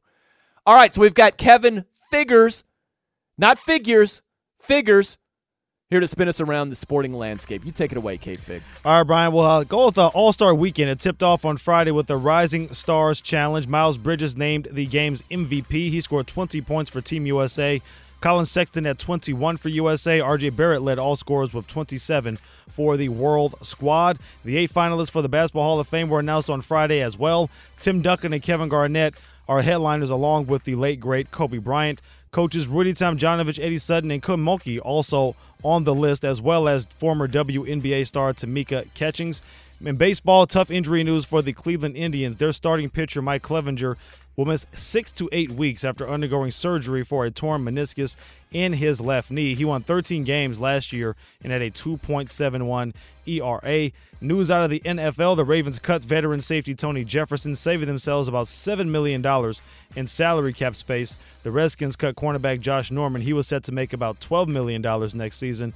And at the Genesis Open, Matt Kuchar with a two shot lead over Rory McIlroy and two others, while Tiger Woods did make the cut, but he's currently in 45th place at even par for the tournament so far. Brian, back to you. You know, K Fig, I got a question for you. Mm-hmm. This Myles Garrett situation we did the sit down with Mina Kimes, right, and says, "Hey, Mason Rudolph, not trying to justify my actions. He called me the N word. Right. Where do you stand on this? Do you buy what he's selling?" To a degree, I do because a lot of people, it's easy for us to kind of step back and not put ourselves in the heat of the moment in that situation and say what we would have done or what we should have done. Well, I would have handled myself in a such mm-hmm. calmer way. I mean, you're in this situation where a guy is rip, ripping at your helmet, you're grabbing and swinging at something, and the first thing you grab is a helmet, and your natural reaction. It could be like remember the whole Mike Piazza uh, situation when yeah, the, the bat the bat was thrown. He said, and the pitcher said, "I thought it was the ball," and it was like, "You're idiot." Of course, it wasn't the ball. But your natural inclination is just like something comes into your hand, you get a comebacker, you want to throw it back. I actually understood what he was saying, and I think to a degree, not to make excuses for Myles Garrett. Uh-huh. But when that word is said to you, for people like Myles Garrett or myself, it has a very, you have a very much of a visceral reaction to it, an emotional reaction, and you can almost get lost mentally. Right. And you just go just just strictly off of emotion. So I can understand that, and you you're not justifying it. You're just no. saying as an explanation. Yeah, you can understand a guy losing it if that was said. And I'm totally fine with he he should have been suspended for the remainder of the season, and he was. I, and that the NFL would have decided to suspend him for the first few games of this season too. Yes, I would yes. have been fine with it. That's right. Um, but I understand why he did it. Should have been way more than that. By the way, my guy Vontaze Burfict serving a 12 game suspension. I know it's an accumulation. He's had a lot of suspensions and fines and all that. He's had dirty play in his career. But it was a helmet to helmet hit on Jack Doyle. Mm-hmm. Jack Doyle, who got hit, the Colts tight end, after the game, he was like, I don't know what all the fuss is about. It was pretty much just a normal hit. And he got twice the suspension as Myles Garrett. Think about that. I know that Myles Garrett doesn't have the extensive history of wrongdoing that Vontaze Burfict does. I get that. That's different. You know what's also different? Vontaze Burfict's hit on Jack Doyle compared to Myles Garrett taking Mason Rudolph's helmet and clug- clubbing him in the head with his own helmet. That's vastly different too. I think it's a joke that Myles Garrett got half the suspension as Vontaze Burfict. It's insane to me. But I disagree with you as far as that, K Fig. I just don't buy him saying that Mason Rudolph called him the N word. I think if that did happen, I think that he's saying it in the press conference at his locker right after that game. He didn't say it whatsoever. I have such a hard time believing that he's so far against the N word. He doesn't use it with the A, the ER in his normal everyday life with friends. He's not like, hey, what's up, N word? He doesn't do that at all. He's dead set against it. Yet, he's claiming Mason Rudolph said this, and he didn't let reporters know right after the game. Yeah, and for the record, I was just speaking if it was true that Mason did say this, because I tend to agree with you, because it wasn't until about two or three days after the incident that his first the first report came out where Myles Garrett said he called him the word as opposed to because he spoke to the media after the game. You're right. It happened that same night, that same day. So why didn't he say something then? So I was very skeptical of his reasoning behind that as well. But I'm just saying if it were to be said, uh, I would have I would understand why he would have reacted that way. Yeah, I understand that for sure. It just seems like lawyer fingerprints all over this thing. Right. because it was that bad of a situation. Just think of it. The lawyer, the PR team, it's like, all right. Okay, Myles, so you ripped the guy's helmet off and hit him in the head with that helmet. This is this is a rough one right here. All right, so let's think of options. Really aren't any. Except, how about this? I know it's lowest common denominator, but he called you the N word. Let's go with that. He called you the N word. Let's. That's the game plan here. Like, how else? How else do you do go forward with it? It just seems like a lawyer uh, got to him with that, but we don't know. We don't know. It's just hard to buy his stance based on the timeline. I just think you would have been at least telling reporters, "Hey, I overreacted. I'm not saying what I did was right, but he called me the N word." Just so you guys are aware of that. I think you would have at least said that. Okay, so I've got a question here for the producer this evening, Mr. Ryan Bershinger. He's a diehard Dodgers fan. Now, we've talked on this show extensively about getting punched in the stomach. Now, to bring everybody up to speed, I've had this strange desire. I was watching a boxing match the night of a show, and it was, uh, I can't remember who it was, but this guy just he hit the other fighter right in the stomach and the other guy just crumbled right?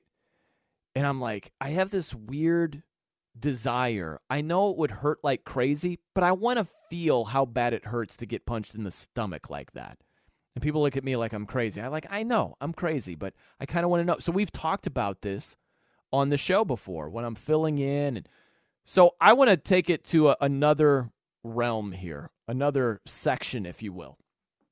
Ryan Bershinger, diehard Dodgers fan.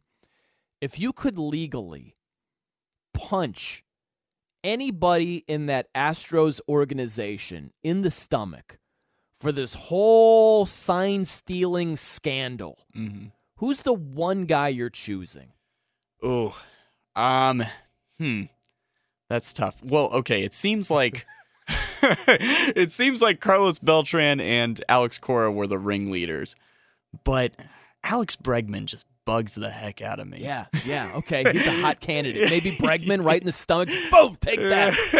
I think it was uh, I think it was Keith Law pointed out on Twitter today that on MLB.com Alex Bregman is listed as uh, six feet tall.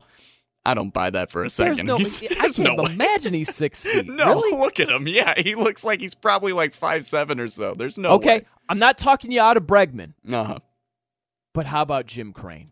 Huh? I, after that press conference, he's he's very high up there now. Yeah, Yeah. yeah. Okay, so who do you pull the trigger on? Who are you punching in the stomach? Again, if it's legal, it's kind of think of a dunk tank. If the mm. Astros were like, "Look, we botched this apology so badly to just try to get in your good graces, one layer of our penance, we're gonna have Ryan Bershinger hit somebody in the stomach of his choosing."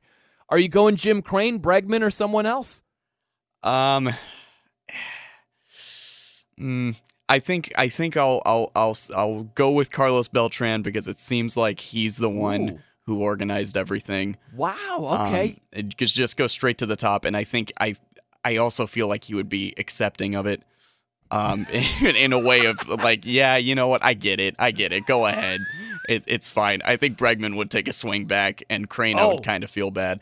Uh, Well, that's so- the other part. It's kind of like a dunk tank. You know, you True, throw the yeah. ball and try to dunk them. They, they can't retaliate. Mhm. You don't have to worry about that. They're like, all right, this is what's going on.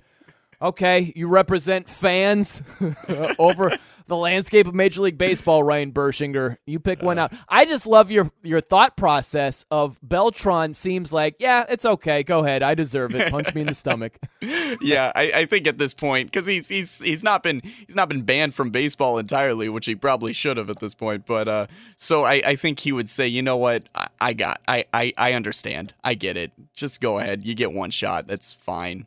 He's, like it. He's retired Okay. now, and he's he's put on a little weight there, so he's he's he's probably He's got some kinda safe. padding. Yeah. All right. Mm. Nice. Now, if anybody wants to weigh in, feel free to do so at the No Show on Twitter. Who would you, as a baseball fan, especially if you're a Dodger fan, that's the next realm. But if you're a baseball fan and you could punch anybody in the stomach from that Astros organization because of this sign stealing scandal, who would you choose? Who would it be? We're coming to you live from the Fox Sports Radio studios, brought to you by Geico. It's easy to save 15% or more on car insurance with Geico. Go to geico.com or call 800 947 Auto. The only hard part, figuring out which way is easier. All right, coming up next from the Geico studios. It's the team you should be rooting against. And it isn't the Astros. I'll tell you who it is right around the corner. I'm Brian Noe. Keep it locked right here on Fox Sports Radio. This is it. We've got an Amex Platinum Pro on our hands, ladies and gentlemen. We haven't seen anyone relax like this before in the Centurion Lounge. Is he connecting to complimentary Wi Fi? Oh my, look at that, he is! And you will not believe where he's going next. The Amex dedicated card member entrance for the win! Unbelievable! When you get travel perks with Amex Platinum, you're part of the action. That's the powerful backing of American Express. Terms apply. Learn more at americanexpress.com slash with Amex. At Bet365, we don't do ordinary. We believe that every sport should be epic. Every home run, every hit, every inning, every play. From the moments that are legendary to the ones that fly under the radar. See for yourself when you sign up today and get $150 in bonus bets when you bet just $5. Whatever the sport, whatever the moment, it's never ordinary at Bet365. 21 plus only must be present in Ohio. If you or someone you know has a gambling problem and wants help, call 1-800-GAMBLER. Terms and conditions apply. I'm Katya Adler, host of The Global Story. Over the last 25 years, I've covered conflicts in the Middle East, political and economic crises in Europe, drug cartels in Mexico. Now I'm covering the stories behind the news all over the world in conversation with those who break it. Join me Monday to Friday to find out what's happening, why, and what it all means. Follow The Global Story from the BBC wherever you listen to podcasts. Xfinity has free premium networks for everyone this month, no matter what kind of entertainment you love. Addicted to true crime? Catch killer cases and more spine-tingling shows on A&E Crime Central. Crave adventure? Explore Asian action movies on Hi-YAH. Searching for something extreme? Check out skating, snowboarding, and more on Fuel TV Plus, the global home of action sports. And find crowd-pleasing bops on iHeartRadio's Hit Nation playlist. There's new free shows and movies to love every week. Say free this week in your Xfinity voice remote. Uh-oh. Hey, with the left. There it is. Up high. Zion Williamson from his AAU teammate, Ja Morant. Welcome back to the Fox Sports Radio studios brought to you by Geico. I'm Brian Noe in for Jonas. That was the Geico play of the day, courtesy of TNT. Do you own or rent your home? Sure, you do. Fortunately, Geico makes it easy to bundle your home and auto insurance. It's a good thing, too, because having a home is hard work. Go to geico.com, get a quote, and see how much you could save. Geico.com, easy. Today's Geico play of the day comes to us courtesy of, as I previously said, TNT. Ja Morant with the alley oop to Zion Williamson. I know it was uh, it was quite the event on Valentine's Day. There were men across the nation that told their wives, their girlfriends, honey, I know it's Valentine's Day, but I, I got to catch the Rising Stars game. Zion's in this thing. Come on. You kidding me? But that was that was that was a great play. It went they went dunk contest at the end. I don't know if you've seen highlights of this. But Zion Williamson attempted 3 different dunks at the very end of the game and missed all three. he came up short on all three dunks. And I know you might look and be like, ah, it's embarrassing. What is he doing over here? I don't think he's going to get hammered for it, but I look at it differently. And when he's going, I've seen him do it many times the between the legs dunk. A guy of his size, just to be able to do that, I've seen him execute it before. To become to come that close tonight, it sounds like I'm grading on a curve and I'm with kid gloves, and I'm so nice. It's just Midwest nice. Like that was a great attempt by Zion, but really, that's how I feel is to have that type of athletic ability at his size to be able to jump up in the air and even hit the rim, right? Let alone have the ball go between your legs and almost pull off the dunk. His athleticism for his size is unbelievable. Okay, now I'm going to get angry. I'm going to be non Midwest guy here for a second because there's something that just drives me crazy in the sports world, and that is load management. Now, I think this is more so on the NBA. I would look at load management similar to the hack a Shaq. You know how they used to intentionally foul players off the ball a lot more? Gregg Popovich did this a lot. Other teams did it a lot. I don't fault the teams for using that strategy. I fault the NBA for not putting an end to it. They're just taking advantage of a loophole in the rules. So I think it's more on the league than it is individual teams. I think it's the same thing with load management. These teams that are taking advantage of it, I think it's more so on the league allowing it to happen. And you could say, well, Brian, what are they supposed to do? How are they supposed to know? Here's what you do you threaten you threaten with everything under the sun. If you rest healthy players, we're going to come after your draft picks. We're going to come after your money. We're going to fine you. David Stern did that to the Spurs organization, half a million. It's been done before. That's the least you can do as a league. Threaten, threaten. And that will decrease some of the load management going on. The reason I bring this up is because what bothers me the most about load management it's pro load management guy that's just singing the praises of load management like oh this is just beautiful. This works like a charm.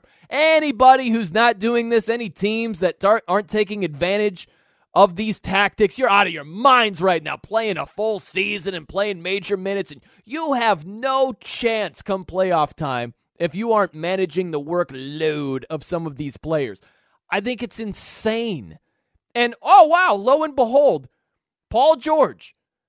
Paul George got banged up the other night again against the Boston Celtics. Hamstring injury. Now, he's sat out games, some due to injury, but others for load management. And for pro load management guy singing the praises, what do you know? Paul George is banged up again. It just bothers me when the positive effects are blown out of proportion about load management. Yeah, I'm not an idiot. Sure, it can help. All right? It can help decrease the likelihood of injury. It can keep players fresher come playoff time. I get it. I understand the positive effects. What bothers me is when those positive effects are greatly exaggerated. It drives me crazy. There are plenty of people that are like, it can extend your career. by upwards of three years. and all that's I hate that. It drives me insane. And I think that you should be, if you don't have a dog in the fight, you should be rooting against the Clippers. That's right. If this is Lakers versus Clippers in the NBA playoffs, again, if you don't have a dog in the fight, you're not a Clippers fan, you're not a Lakers fan, you should be rooting against the Clippers all day. Because I don't want to see a team prosper after using load management to their benefit. I think load management is an acceptable version of PEDs. I really do. I think it's like a performance enhancing drug. When you are sitting out games while healthy, you are fresher for the playoffs. It's just like PEDs. What's the point of taking PEDs if you're an NBA player? It's for recovery. That's what load management is. And it's a it's an accepted form of performance enhancing drugs. And I don't want a team to prosper that's do, doing that. I want the Clippers to crash and burn. I want them to lose. And it also drives me crazy that if they do win, that's all the takeaway is going to be is, oh, it's solely because of load management. Isn't this great? It's the wave of the future. All these other teams, they'd be out of their minds to not do what the Clippers have done. It worked last season with Kawhi and the Raptors, so forth and so on. No, I don't want a team that takes advantage of the rules the way they do. I don't want to see them win it all. It set a bad precedent. All right, coming up next from the Geico Studios, it's a hot take following some hot garbage. I'm the I'm Brian. though. keep it locked. Ah, what's going on, everybody? Hope you're enjoying your late night slash early morning festivities. Lots to get through here. We got to talk about those sign stealing, lowdown Astros. I love this story, man. This story is so great. You might not be the biggest baseball fan. Truth be told, I've fallen out of love with baseball. I really like it. I really like it now. I used to love baseball. I love my St. Louis Cardinals, but baseball as a whole, I really like it. and that's the truth. I've fallen out of love with it. But man, this story, I absolutely love it. There's so many layers to it cheating, wrongdoing, just horrible apologies. It's got everything. We've got some strong stances following the hot garbage of the Astros, but let's start with the hot garbage of the Astros. And we'll get to Cody Bellinger. So, of course, you've heard it by now the absolute fumble with Jim Crane, the Houston Astros owner. I'm telling you, this is the new school version of LeBron saying, not five, not six, not seven. You're going to hear two, this not time. Three, yes. Not four, not five, not six. Why you, you cut it off before not seven? What you thought it was to for him to say not seven? That was too long. Is that Yes. what was going on, Chris? Yeah, it was, it was too time consuming. Too long. Yeah. Just like this, just like this tangent. Yeah. What? Just like this tangent that we're doing now. Wait a minute. Wait a minute. What? So expand on that. It's too. What do you mean by that, Chris? What are you? I mean, you should get along to your point. Really? That's where we're going here. The, I, the clock is our enemy. I'm always I'm mindful of the clock. Okay, Mister uh, Drop Player over there. Don't play ninety Not second two, cuts. not and we can three, get- not four, not five, not six, not seven. And, and when I say that, I I really believe it. You know, I'm not just up here blowing smoke at none of these fans um, because that's not what I'm about. Okay, as many times as that was played on sports radio, I think this is going to be played quite often over the next, especially this year, next couple of years. Here's Jim Crane. You know, our opinion is, um, you know, that this didn't impact the game. Did you say you feel like this didn't impact the game? I, I didn't say it didn't impact the game. Oh man, that's just gonna be brought up time and time and time and time again. That just puts this all in in a nutshell. The cheating ways of the Astros and the clumsy apology. Also, for Jim Crane to say this, this is following the I, I never said that. Check it out.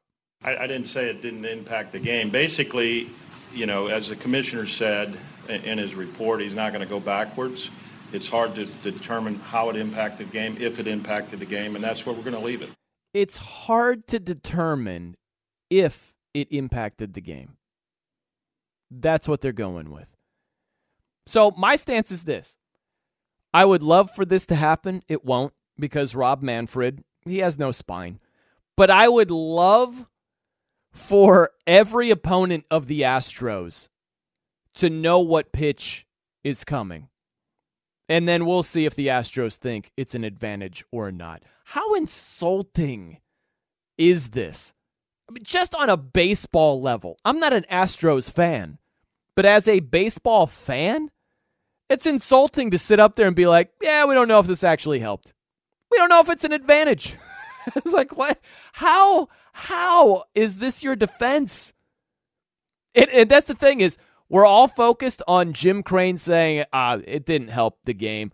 And it's like, wait, you said it didn't help? I, I never said that. Of course, that's what we're focusing on. But I focus on the follow up. He follows it up with, well, Major League Baseball concluded, and our conclusion is too. Like, we, we don't know if it actually helped or not. Yankees GM Brian Cashman, he said it gave the Astros a distinct advantage. Of course it did. His quote was, I definitely think it had an effect on things without question. Yeah, no kidding. They knew which pitch was about to be thrown. I think that's a greater advantage than being on PEDs. If it's door number one, knowing the pitch that's going to be thrown, and door number two, being on roids, HGH, whatever, I would rather know which pitch was headed my direction. That's such an advantage for a major league hitter. And I think both are similar. Yeah, you still have to put the ball in play, still got to hit it and all of that. But that is such an unbelievable advantage. So to insult our intelligence saying, oh, we don't know if it even helped, that is obnoxious. Now, get you the strong stance from one Cody Bellinger in just a second. We're coming to you live from the Fox Sports Radio studios. Brought to you by Geico. 15 minutes could save you 15% or more on car insurance. Visit geico.com for a free rate quote. I'm Brian Noe in for Jonas Knox. Who, speaking of roids, we found out that he was uh, in a rage at a wing joint, and that's why he's not on the show tonight. That's the uh, that's the inside baseball story, peek behind the curtain. Of course, we have to spin it like, well, he filled in for Chris Broussard with Rob Parker. He was on The Odd Couple, and you know he's got to do a show tomorrow, so need someone to fill in tonight.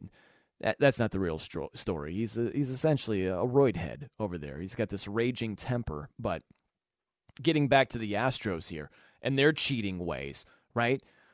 We look at the Astros and Jim Crane mishandling this whole situation, right? The horrible apology, the crafted statement from from uh, Bregman, Alex Bregman over there is just a calamity. And you got Cody Bellinger, reigning NL MVP. He goes off on the Astros and their sign stealing ways. Listen to what he says here. Thought the apologies were whatever. Uh, I thought Jim Crane's was weak. I thought Manfred's punishment was weak, giving him immunity. I mean, these guys were cheating for three years.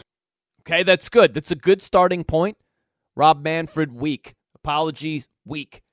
He ramps it up here. He starts to, you know, accelerate. If he's driving a car, he's going about 45 right there, you know, from a stoplight. He he hits up, hits the gas pretty good, but now he's revving that engine. He cranks it up to 70 easily. Here's more Bellinger. You know, I think what people don't realize is Altuve stole an MVP from Judge in 17.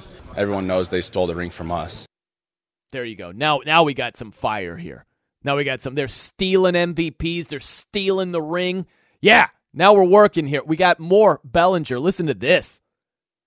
Personally, I lost respect for those guys. Um, I think I would say everyone in the show, in the big leagues, lost respect for those guys. That is the trump card right there. When you say everybody in the league lost respect for those guys. I mean, really, when you look at winning a championship, it's not just about doing something that's incredibly difficult to pull off all of these other teams, these tough opponents that you have to beat, these hurdles that you have to jump over. It's the respect that you gain league wide. Compare this to the Chiefs. Think about all the respect that Andy Reid got. Just this outpouring of love. Way to go, Big Red. You deserve it. Been a long time. I'm so happy for you. Oh, oh. Rose petals at his feet. Rose petals galore. That's not what the Astros are getting at all. And that stings. I don't care what they say. You work your butt off to win it all and to get the respect that comes along with winning it all. And they screwed that all up. I think that, what Bellinger said right there, the league as a whole just lost respect for you guys. I think that cuts the deepest. And how about this, building off of that? The Washington Nationals, there's a report that they got tips from other teams on how to beat the Astros. That's right. These other teams, they called the Nationals to be like, "Hey, hey, we just got to we got to tell you something here. These cheating bastards over here, these Astros, yeah, they're banging on trash cans. They've got this whole sign stealing system going on. You got to look out for that because they're to try to do it to you guys too. There were teams alerting the Nationals about the Astros' cheating ways. The Astros' credibility is in the toilet. They have none, no credibility whatsoever. And to not have that respect and to have other teams who aren't even in the World Series reach out to the Nationals and say, just so you're aware, we don't want you to suffer the same fate we did. So, just a friendly heads up those guys will cheat their rectums off, right? That's wow. That's where we are with the Astros. Now, I will say this a little bow on this whole thing. It would be the best scenario for baseball if the Astros made it to the World Series. It absolutely would. I'll tell you why. You've got a natural villain. That drop that Chris played that took, I don't know, about a minute with LeBron, not five, not six, not seven. What was so great for the NBA was that the Miami Heat, they were the villain. And it gave people a team to root against. Remember when LeVar Ball, man, that name sounds like it's so, like, that story was so long ago, but LeVar Ball, when Lonzo was still at UCLA, LeVar Ball was like, oh, he's going to win a national championship. No problem. Easily. I know it's going to happen. And there were a lot of people that rooted against UCLA just because of LeVar Ball in his mouth, right? So if you look at the Houston Astros, this is another realm of rooting against the team. They cheated, they won a title, they completely botched their apology. They're so hateable right now, just like Bellinger said. The like Major League Baseball as a whole lost respect for them. Sports fans lost respect for them. They're so easy to root against. If they made it to the World Series, oh my gosh, that's just like straight out of WWE. That's the typical WWE wrestler that comes out and says to the crowd, You overweight, jobless, sad excuses for human beings over and everyone's just like boo boo. That's essentially what the Houston Astros are. They are the biggest heel in the sports world. And that would be tremendous for baseball if they made it to the World Series.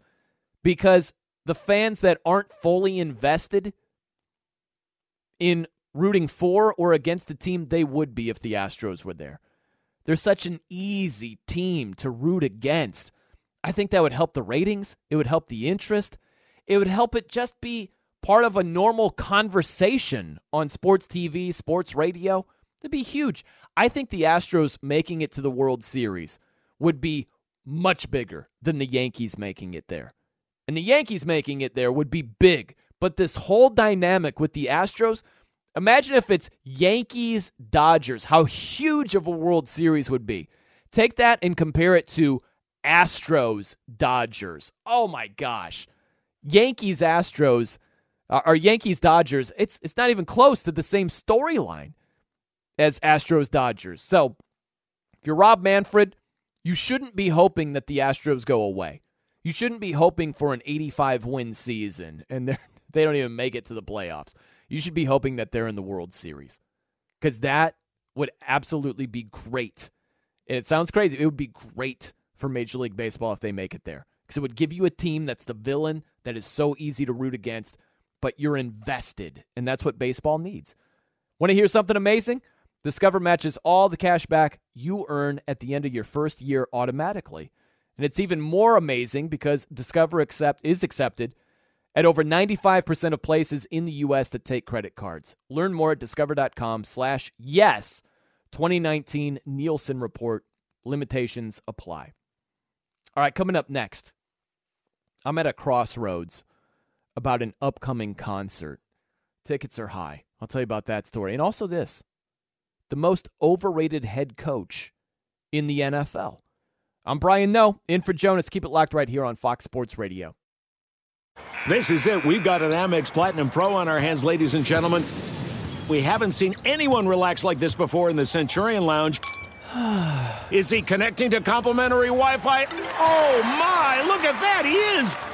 And you will not believe where he's going next. The Amex dedicated card member entrance for the win! Unbelievable! When you get travel perks with Amex Platinum, you're part of the action. That's the powerful backing of American Express. Terms apply. Learn more at americanexpress.com slash with Amex. At Bet365, we don't do ordinary. We believe that every sport should be epic. Every home run, every hit, every inning, every play. From the moments that are legendary to the ones that fly under the radar. See for yourself when you sign up today and get $150 in bonus bets when you bet just $5. Whatever the sport, whatever the moment, it's never ordinary at Bet365. 21 plus only must be present in Ohio. If you or someone you know has a gambling problem and wants help, call 1-800-GAMBLER. Terms and conditions apply.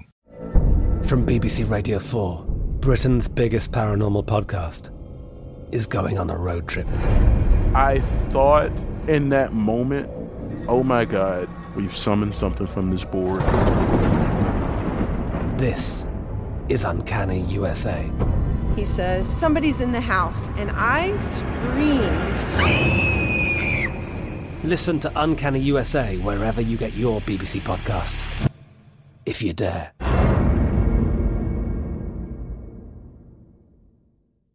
Xfinity has free premium networks for everyone this month, no matter what kind of entertainment you love. Addicted to true crime? Catch killer cases and more spine-tingling shows on A&E Crime Central. Crave adventure? Explore Asian action movies on Hi-YAH. Searching for something extreme? Check out skating, snowboarding, and more on Fuel TV Plus, the global home of action sports. And find crowd-pleasing bops on iHeartRadio's Hit Nation playlist. There's new free shows and movies to love every week. Say free this week in your Xfinity voice remote.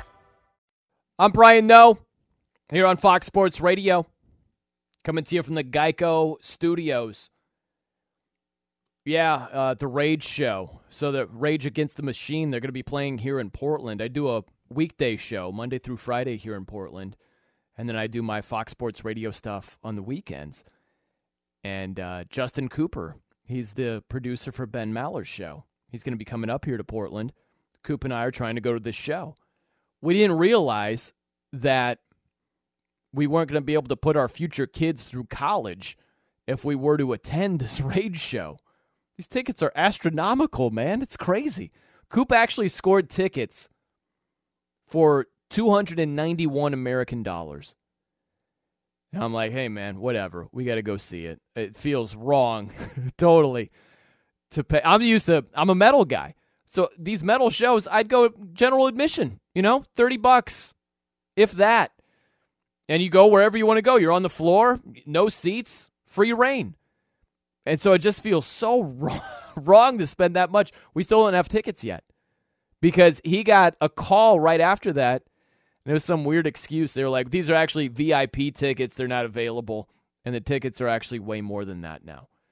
So, uh, I don't know, man. I'm at a crossroads. I got to go see the show. I'm trying to think of uh, outside the box ways to get there, but it could be uh, hundreds of dollars to get onto that show. The weird thing about Coop is, or the funny thing is, he already bought his plane ticket, so he's he's pot committed at this point. He's got his flight to Portland, trying to see this Rage show. We don't have tickets yet, so I was actually on with him with Maller, and he had like 15 minutes left if he wanted to cancel the flight, and he was going back and forth. I think he, I think he held tough. He held Yeah. tough. He's holding out hope. Yeah, I think he did. I didn't reach back out to Coop on Friday. Um, but yeah, it's tough. All right, so here's my question, real fast. I'll get to the most overrated head coach in the NFL. So the company I work for, NBC Sports Northwest, they have a luxury box at Moda Center where the Blazers play. That's where the concert's going to be for Rage Against the Machine. And so I might be able to score, I don't know for sure, but I might be able to score a couple of luxury box tickets. Faux free, okay? But it's not the floor. And I'm so used to seeing, you know, heavy shows. And I would say that Rage isn't metal, but they're on the heavier side. It would be a rowdy general admission floor area for sure. I just, I feel wrong not being on the floor for a head. We're having some uh, technical difficulties uh, with Brian. No, let's go to uh, Kevin. What's up? Uh, Brian was just talking about. I actually I scored tickets. I I, I just paid ninety dollars. I'm going to see uh, Rammstein. Ramstein, the Do you understand what Rammstein is saying half the time? Because I can't.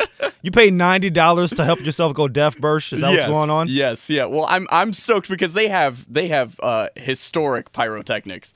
Okay. Uh, and and they haven't been to the United States in a in a long time. So uh, I'm excited. That's going to be at uh, the the Coliseum, I believe. Right. So- Okay. So so you go more for the show experience than necessarily just the music in and of itself. Uh, it depends on the show. I mean, I, I go to a, a lot of uh, smaller shows here in Southern California, a bunch of you know club shows, and, and I'll I'll see hardcore and metal stuff. Uh, but uh, for this one, this is more definitely for the experience. Absolutely. I mean, I yeah, I enjoy the music as well, but uh, this is this is sort of a uh, a bucket list kind of thing. Now, there's more than a few bands that are like that. You may be too young. There was a, a group called Parliament back in the day. Ah, yeah. They had like 500,000 members. It was almost like, think Ku Klux, uh, excuse me, yeesh, I don't want to say that. think Wu Tang, Wu Tang Clan. I don't know where the other one came from. They have a, it's a rap group with a lot of members, and so Parliament basically was the Funkadelics, and so Mhm. they they came out and had a bunch of lights and lasers and smoke, uh, and you went. The music was phenomenal, obviously, but a lot of people went just for the experience, for all the light shows and the fireworks and the pyrotechnics, and a lot of time that could be more stimulating and more exciting than the actual music in and of itself. So, so that makes sense. Ninety dollars though. Now, where are your seats? I, I believe we're on the floor. Um, I I don't remember exactly. My friend got them, but I I believe they're uh, they're floor seats, so that's it's pretty nice. Okay, that's not bad then. Yeah, That's yeah. not bad at all. Not bad Um, at all. It's coming up in September. I- Uh, do we have uh, do we have Brian? Oh, I'm back, baby. All right. I was asking questions. I was like, Chris, what would you do in this scenario? And I got nothing. And I'm like, Chris, what's what happened to Chris? Where's Chris? Chris is gone. it's okay. so- Everyone's gone. Sorry, I missed that. So, what would you guys do? Would you go luxury box for free if the company was taking care of you for a show, or for a heavier show, you got to shell out like a, a few hundred bucks to go on the floor? What would you do? Oh, I'm cheap as hell. I'm taking the free tickets. taking the free tickets every time. How about you, Bursch? What would you do? Now, Uh, remind this is a heavy show. Right. This isn't just like I saw Blake Shelton a couple of nights ago. Believe it or not, I went to a Blake Shelton concert. It was pretty good. I liked it. I'm all over the place musically, but this is heavy, right? It feels wrong to not be on the floor in the general admission area. So, what would you do? Free, or would you shell out hundreds of bucks to be on the floor? I understand where you're coming from because I go to a lot of heavier shows and it, it does it feels right when Yeah. you're when you're it's just general admission. But I I do that for a lot of theater shows and, and smaller venues. Um when it's a when it's a big like stadium show like that, I think it's fine to go ahead and take the free the free tickets in the box because Yeah. uh because there there is a difference between a a general admission floor for a stadium show and a theater show, you know. So I think this too. Mhm. This is something else to consider. And I didn't know you go to metal shows or heavier shows. First off, props for that. I didn't mean to bury the lead, Ryan. That's awesome news right there. Oh, but um, Coop, Justin Cooper, Ben Maller's producer, he's flying here from L.A., flying to Portland, and he's got two buddies that are coming along also. So it's supposed to be the four of us. Mm-hmm. And so I checked with work today, and if they have, they might have a couple of seats in the luxury box. So I can't tell Coop, like, yeah, I scored two tickets for the luxury box. You can't go onto the floor. So how lame would it be for Coop to tell his buddies, like, hey, I scored this free ticket in the luxury box with no. You guys got to spend all your money, and we can't come down to the floor where we're all going to be together for this show. So you know what? Like our hands are sort of tied when it comes to mm. that. I think we got to shell out the money, and all four of us are on the floor. That's the way it's got to go. Yeah, yeah, that's a good point. I, I, I see your conundrum. There. I think I think for me too, I'm you, you know I, I go to metal shows, but I'm not used to going to them at any kind of big venue. All the metal shows I've gone to have been like small bands down in Georgia, where it's it's it's literally it's a rundown bar, and you know there there is you know you it's twenty dollars to get in at, at, at the at the at the door or whatever, but then the whole bar is just the is the just the mosh pit or something. Like I'm so foreign to the idea of anyone playing in, I, in I'm a surprised stadium. you haven't been in a small arena at least to see no, a concert. I I I never had the money to spend on live music. I just I never did. The one the biggest show I think I've been to in my life was in Vancouver. I went to a Flogging Molly concert at one of the ballrooms up there. But I've never I've never really been in like an arena or a stadium Yeah. for a big show like that. All right, so K Fig, you got to weigh in on this one too, man. We can't leave you out of this discussion. By the way, have you you gone to seen heavier bands? What's the heaviest band you've seen, K Fig? The heaviest band? I don't know if I've yeah. ever seen any band that you would describe as heavy, to be ah, honest. K Fig, do you want to come up with Coop to the Rage show? If you I can make get- it like five of us here. Yeah, if I can get one of those uh, free luxury box seats that you guys, if you guys want to go to the floor, I'll be Free, happy. free, free. I'll be happy to take the free seats in the luxury box. Cool. Okay, well, you already answered my question. You're going to go the free route. Is there, let me ask you this Is there an artist? Is there a group? Is there anything that you would consider spending money to be on the floor for as opposed to taking the free luxury box seating?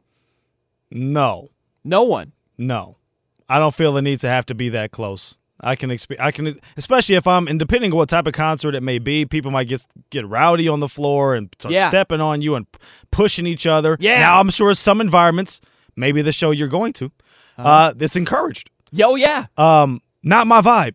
No. not my vibe. Hey, Um, man, I can understand that. So, I and if it that. if it works for you, then by all means, it's cool.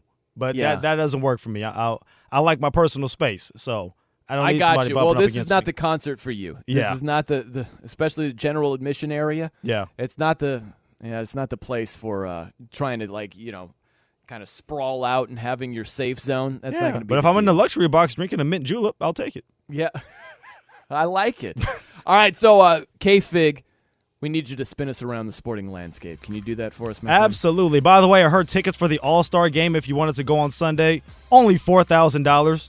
Wow. Four thousand dollars for an All Star game in the NBA. For, like for Yeah. just regular tickets? Regular admission tickets for the All Star game. How?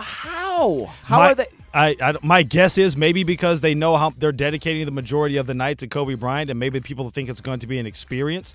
But that is the expen- the most expensive ticket in All Star game history, at four grand, based on one uh, ticket broker. I cannot believe that. Yeah. That's like so you could get some Super That's Bowl Super Bowl money. something like that. Yeah. Yeah, on the weekend of the Super Bowl, I remember doing a story. I believe the cheapest ticket was about four thousand and ninety-five or something like that, almost Yeah. five thousand dollars. So yeah, that's right on par with the Super Bowl ticket to see the NBA All Star game. It's unbelievable. Oh, man, why of, of all things to see, that would not be high on my list. Not in the least bit, even with the new quirky format, which I have no idea how that's going to work. I, and that's just weird. Yeah, the, the format's odd. Yeah. Okay. A lot of oddness. Now I don't know how much tickets were for the uh, for the rookie sophomore game, which has now been rebranded as the Rising Stars Challenge, but that took place on Friday night, and that kind of kicked off the entire All Star weekend festivities. Team USA did beat the world 151 to 131. Miles Bridges won the MVP award. He scored 20 points. Trae Young had 18. Zion Williamson 14 points. RJ Barrett had 27 for the world roster. The Basketball Hall of Fame finalists were announced for 2020. There's eight members, or eight people on the list, I should say. It includes Kobe Bryant, along with Tim Duncan and Kevin Garnett. Former coaches on the list include Rudy Tomjanovich, Kim Mulkey, and Bob Huggins. Golf at the Genesis Invitational on Friday, second round action. Matt Kuchar, he has a two shot lead over Rory McIlroy and two others. He shot a 2 under 69. Tiger Woods made the cut. He's in 45th place. He's at even par for the tournament. And news out of the NFL the Redskins released cornerback Josh Norman, Ravens cutting safety Tony Jefferson. Back to Brian Noe. Thank you, K Fig. We're coming to you live from the Fox Sports Radio studios, brought to you by Geico. It's easy to save 15% or more on car insurance with Geico, go to geico.com or call 800 947 Auto. The only hard part, figuring out which way is easier. I wanted to mention this, building off of what K Fig said right there with the Washington Redskins releasing Josh Norman. It leads into this. It's Washington Redskins related. The most overrated head coach in the NFL. You know who it is? It's Ron Rivera the former Carolina Panthers head coach. He's now with the Washington Redskins. It's funny because when Ron Rivera was hired there, the mainstream reaction was good, good hire. Good hire. Oh, Ron Rivera. Oh, you heard from players. Oh, love the guy. Josh Norman sung his praises. Other people sang his praises. Oh, this guy. Yeah, players coach. Love him. Love Ron Rivera. He's got three winning seasons in eight full years at Carolina. Three out of eight. That's not good. So, and the the one time he got to the Super Bowl, it was the MVP season of Cam Newton. Cam Newton took Ron Rivera to the Super Bowl, not vice versa, not the other way around. And this is the best piece of information. Ron Rivera, his record in the NFL 76, 63, and 1. Jason Garrett's 85 and 67. So I know, sorry, there's a bunch of numbers. Sounds like, well, wah, wah, wah, wah, wah, wah, wah. winning percentage. Let's make it easy. Jason Garrett, just under 56%. He's won about 56% of the games he's coached in the NFL. Ron Rivera with Carolina, he's under 55%. How about that? Jason Garrett has a better winning percentage than Ron Rivera. You know, Jason Garrett, the guy that everybody talked trash about and said, this guy stinks, get him out of here. They've had a lack of playoff success. They have all this talent on the roster, and yet they don't do jack. like that guy, basically public coaching enemy number one in the NFL, according to most fans. That guy has a better winning percentage than Ron Rivera. And Rivera was the guy when he landed the Redskins job the common reaction was, great hire. Great. This guy, oh, great hire. Absolutely. Take your hat off. Disciplinarian. They need that. They need a backbone. got a worse winning percentage than Jason Garrett, who people couldn't wait to see get a pink slip. I know the difference. Okay, Ron Rivera made it to a Super Bowl. That that makes all the difference. They lost the game. Okay? If you look at playoff records, Ron Rivera is 3 and 4 as a head coach, Jason Garrett, two and three. Not a world of difference. So when you talk about the most overrated head coach in football, it's Ron Rivera. And nothing is going to change with the Washington Redskins. I hate to say it, I'm not rooting for it. I'm just a weatherman giving you the forecast. That's all. It isn't personal over here. It's not like the weatherman is saying, chance for thunderstorms. Yes! He's just reporting the what's going to happen. That's all I'm doing. Nothing is going to change for the Washington Redskins with Ron Rivera as the head coach. Nothing. It's going to be 3 4 years of mediocre results, okay, halfway good season, yeah, yeah. and on to the next head coach. That's the way it's going to go. I'm just telling you. Okay, so uh, I got to get to uh, a tease that I did that was pretty horrible. Okay. So this was me at the end of last hour um, because we have in the business, it's called a hard out. So you have to be out by the second. And so I'm over here in Portland and Chris is there in LA. So in my headphones, he'll give me a countdown. Now, Chris's countdown is a little bit different. He kind of has the sound that the world is about to end, right? It's a sign of the apocalypse. Like we're about to get hit by a meteor at any second. Technically, our world is ending, you know, for that hour. And then we're back with you in a few minutes. True, but I mean life, I mean civilization as a whole. you kind of have that feel. Chris is more like five, four, three, two, and it's it's difficult, right? It threw me off a little bit. So here's how the tease sounded, which was really bad. Check it out. All right, coming up next from the Geico Studios. It's a hot take following some hot garbage. I'm the I'm Brian Noe, keep it locked. I almost said I'm the Brian Noe. That's how Brian flustered No. I was with Chris. It is five, four, three. That that's how it went down. So I'm gonna try to be better. I know what's coming now. I'm bracing for meteoric impact with Chris's countdown, and I will try to do a much better job. But I find that funny. You do a tremendous job, Chris. I'm not throwing you Thank under you. the bus, even though your countdown is crazy. You sound like a lunatic. But but you know, otherwise you do an outstanding job, man. Now you know what I said. Well, you know what it is because you know I'm on with you and Andy Furman. Now you know like that's how I'm keeping Andy in line. I have to be that forceful with him. I've got to got to make sure he knows. Okay, all right. You got to lay down the law, is what you're saying. I got that. Okay. All right, coming up next from the Geico Studios. I, never bought the skepticism for this team, and the up to date odds prove I was right. I'm Brian Noe. Keep it locked right here on Fox Sports Radio. Welcome back to the Fox Sports Radio studios, brought to you by Geico. I'm Brian Noe. In for Jonas Knox. Want to hear something amazing? Discover matches all the cash back you earn at the end of your first year automatically. And it's even more amazing because Discover's accepted at over 95% of places in the U.S. that take credit cards. Learn more at discover.com slash yes. 2019 Nielsen Report limitations apply. Okay, so I'm going to get to a funny message. it's a power rankings of the best personalities on year, uh, on the air. Uh, this is from Ron. I'm going to get to that momentarily. It's just a random Facebook message I got. I just saw it uh, in the a couple of minutes ago, so I thought it was uh, interesting. It's very timely, if you will.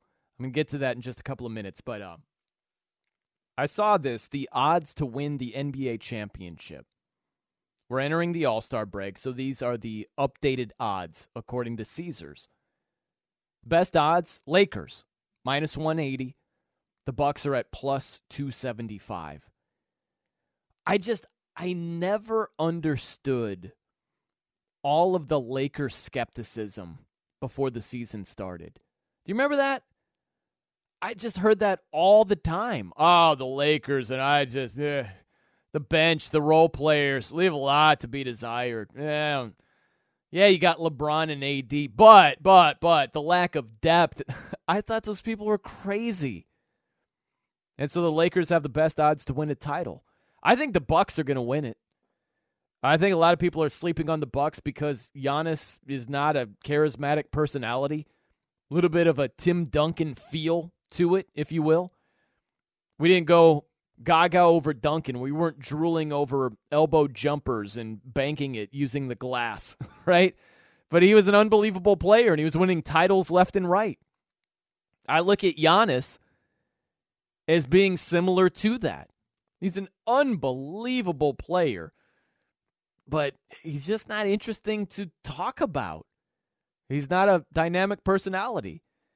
And you're in the winning business. You're not in the personality business. So this isn't a knock. I'm just saying, I think that he gets lost in the shuffle because he isn't one of those big personalities, larger than life, that sort of deal. But I think that last season ending the way it did for the Bucks, with the Raptors just packing the paint and saying, Giannis, you're not going to attack the rack and live in the paint. You're going to have to shoot jumpers. Oh, you can't shoot jumpers. Ha, we win. I think that helped Giannis grow. I think it'll help the Bucks grow. They are crushing it this year. They're the best team in the East easily. And I see them going to the NBA finals and winning it. I would go with the Bucks. But if you focus on the Lakers for a second, it was strange that the Lakers were looked at really how Westbrook is looked at. If you look at Russell Westbrook, it's like, oh, he doesn't do this right. Oh, he doesn't shoot a high percentage. Oh, the decision making leaves a lot to be desired. And it's like, oh, yeah, I guess he could go for 41 pretty much any night or give you a triple double pretty much whenever also. But but all these decisions and these bad shooting percentages and negative criticism, negative criticism. People mainly look at what Westbrook doesn't do well instead of what he does do well. And that's how the Lakers were looked at before the season started. Largely they were looked at what they don't do well, what they're where they're susceptible instead of their strengths. They've got LeBron and AD. like you talk about strength right there. And I thought that the role players were glossed over. Danny Green is a good role player. I know JaVale McGee did a lot of weird, goofy stuff early on in his career. He's a good role player. And Kuzma, he's trying to find his niche, his role. He's not quite comfortable with this squad, but he's still a scorer. He's not a bad role player at all. So I think that the Lakers were completely undersold before the season started. I'm Brian Noe here on Fox Sports Radio. So, this random Facebook message that I got, I just saw it a couple of minutes ago. And the only reason I'm bringing this up is because I think it's funny. That's it. Just keep that in mind. I just think it's funny.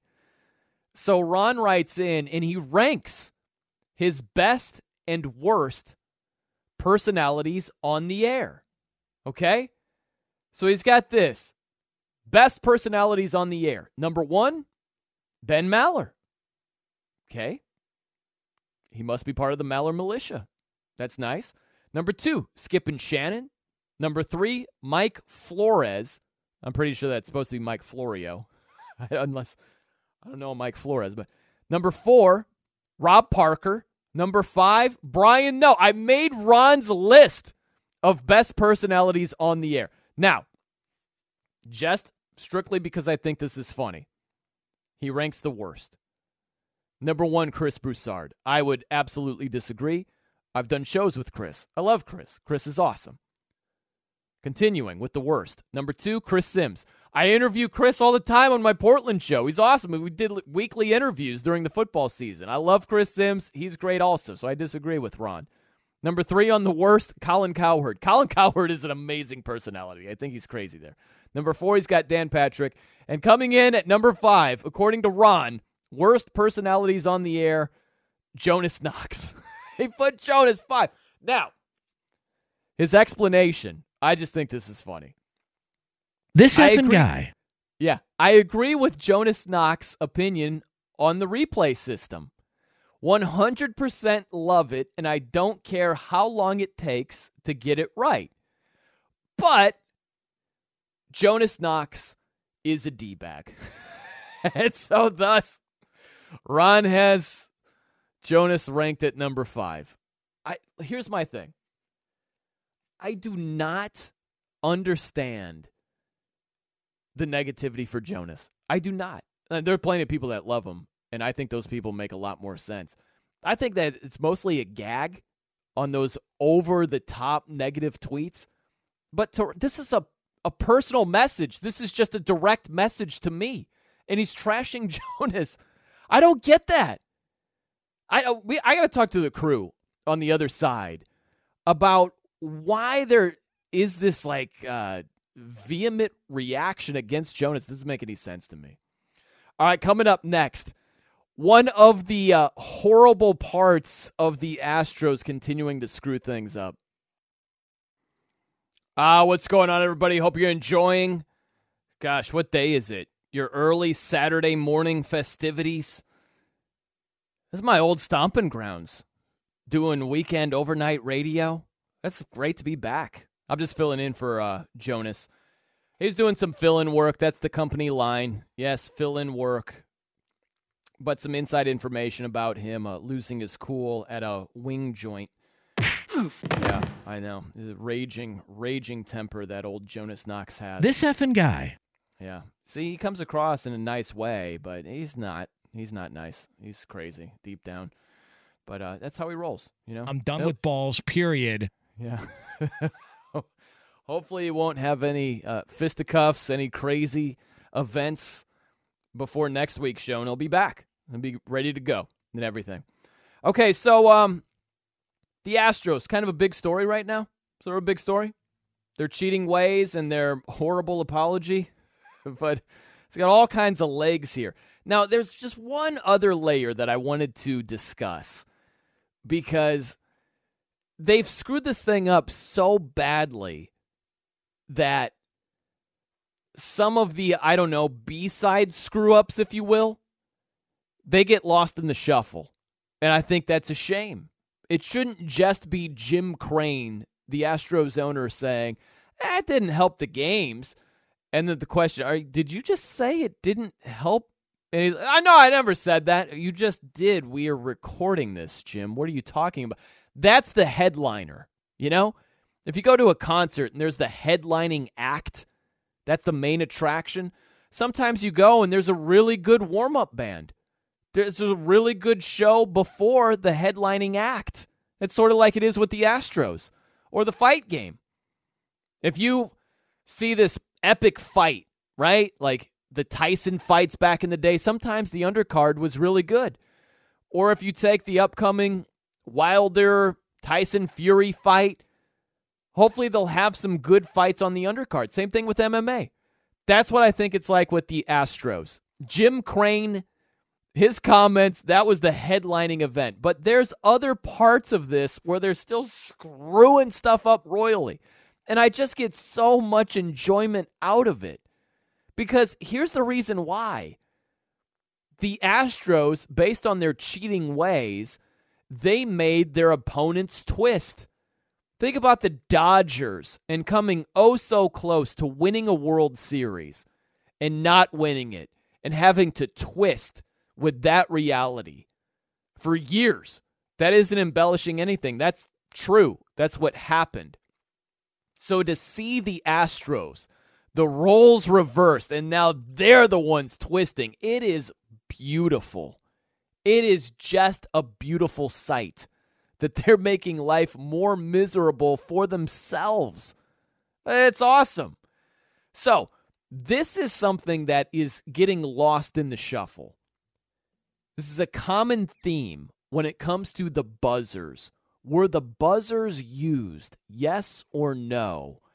Listen to how the answers are crafted in a specific way. Let's start off with Jose Altuve, what he says to that question. Did you guys use buzzers? MLB did their investigation, and you know they didn't find anything. You know they they found what they found in in, in 2017. They really good investigated. Obviously, they did an investigation on, on the buzzer. They didn't find anything. So you know when you said you don't believe that I didn't have a buzzer, you don't believe in what MLB investigated. So Interesting. Okay. So, pretty easy to follow that. Jose Altuve says, hey, MLB did this grand investigation. They didn't find anything. So, there you go. There you have it. Now, listen to this. You'll hear it. It's a common thread in these talking points. Here is the Houston Astros owner, the infamous now Jim Crane. Listen to what he says. Uh, the commissioner addressed that in the report, and, I, and I'm confident it's accurate. Okay. So he's asked about buzzers, and he says, "Well, MLB they did this report, and uh, there you go, there you have it." One more, former Astros manager AJ Hinch. Listen to how, how he answers this question from MLB Network's Tom Verducci. Can you assure us there were no buzzers or anything like that being Well, the commissioner, we got investigated for three months, and the commissioner's office did as thorough an investigation as anyone could imagine was possible. I mean, I know he mentioned the, the emails and the texts and the messages, um, and I believe them. It is so lame and weak, and I'll explain why. If someone accuses you of doing something wrong that you didn't do, your response is no, I didn't do that. Okay? Take, for instance, here's a good example the situation with Myles Garrett clubbing Mason Rudolph over the head with his own helmet. Okay? Myles Garrett, shortly after that happened, he played the race card. He was like, yeah, Mason Rudolph, he called me the N word. What did Mason Rudolph do? He went out immediately and said, no, I didn't. That's garbage. It didn't happen. He didn't cite the NFL. Yeah, most recently, Myles Garrett did a sit down interview with Mina Kimes, said, Hey, called me the N word. Mason Rudolph didn't say, Well, the NFL conducted a full investigation and they concluded that I didn't use the N word.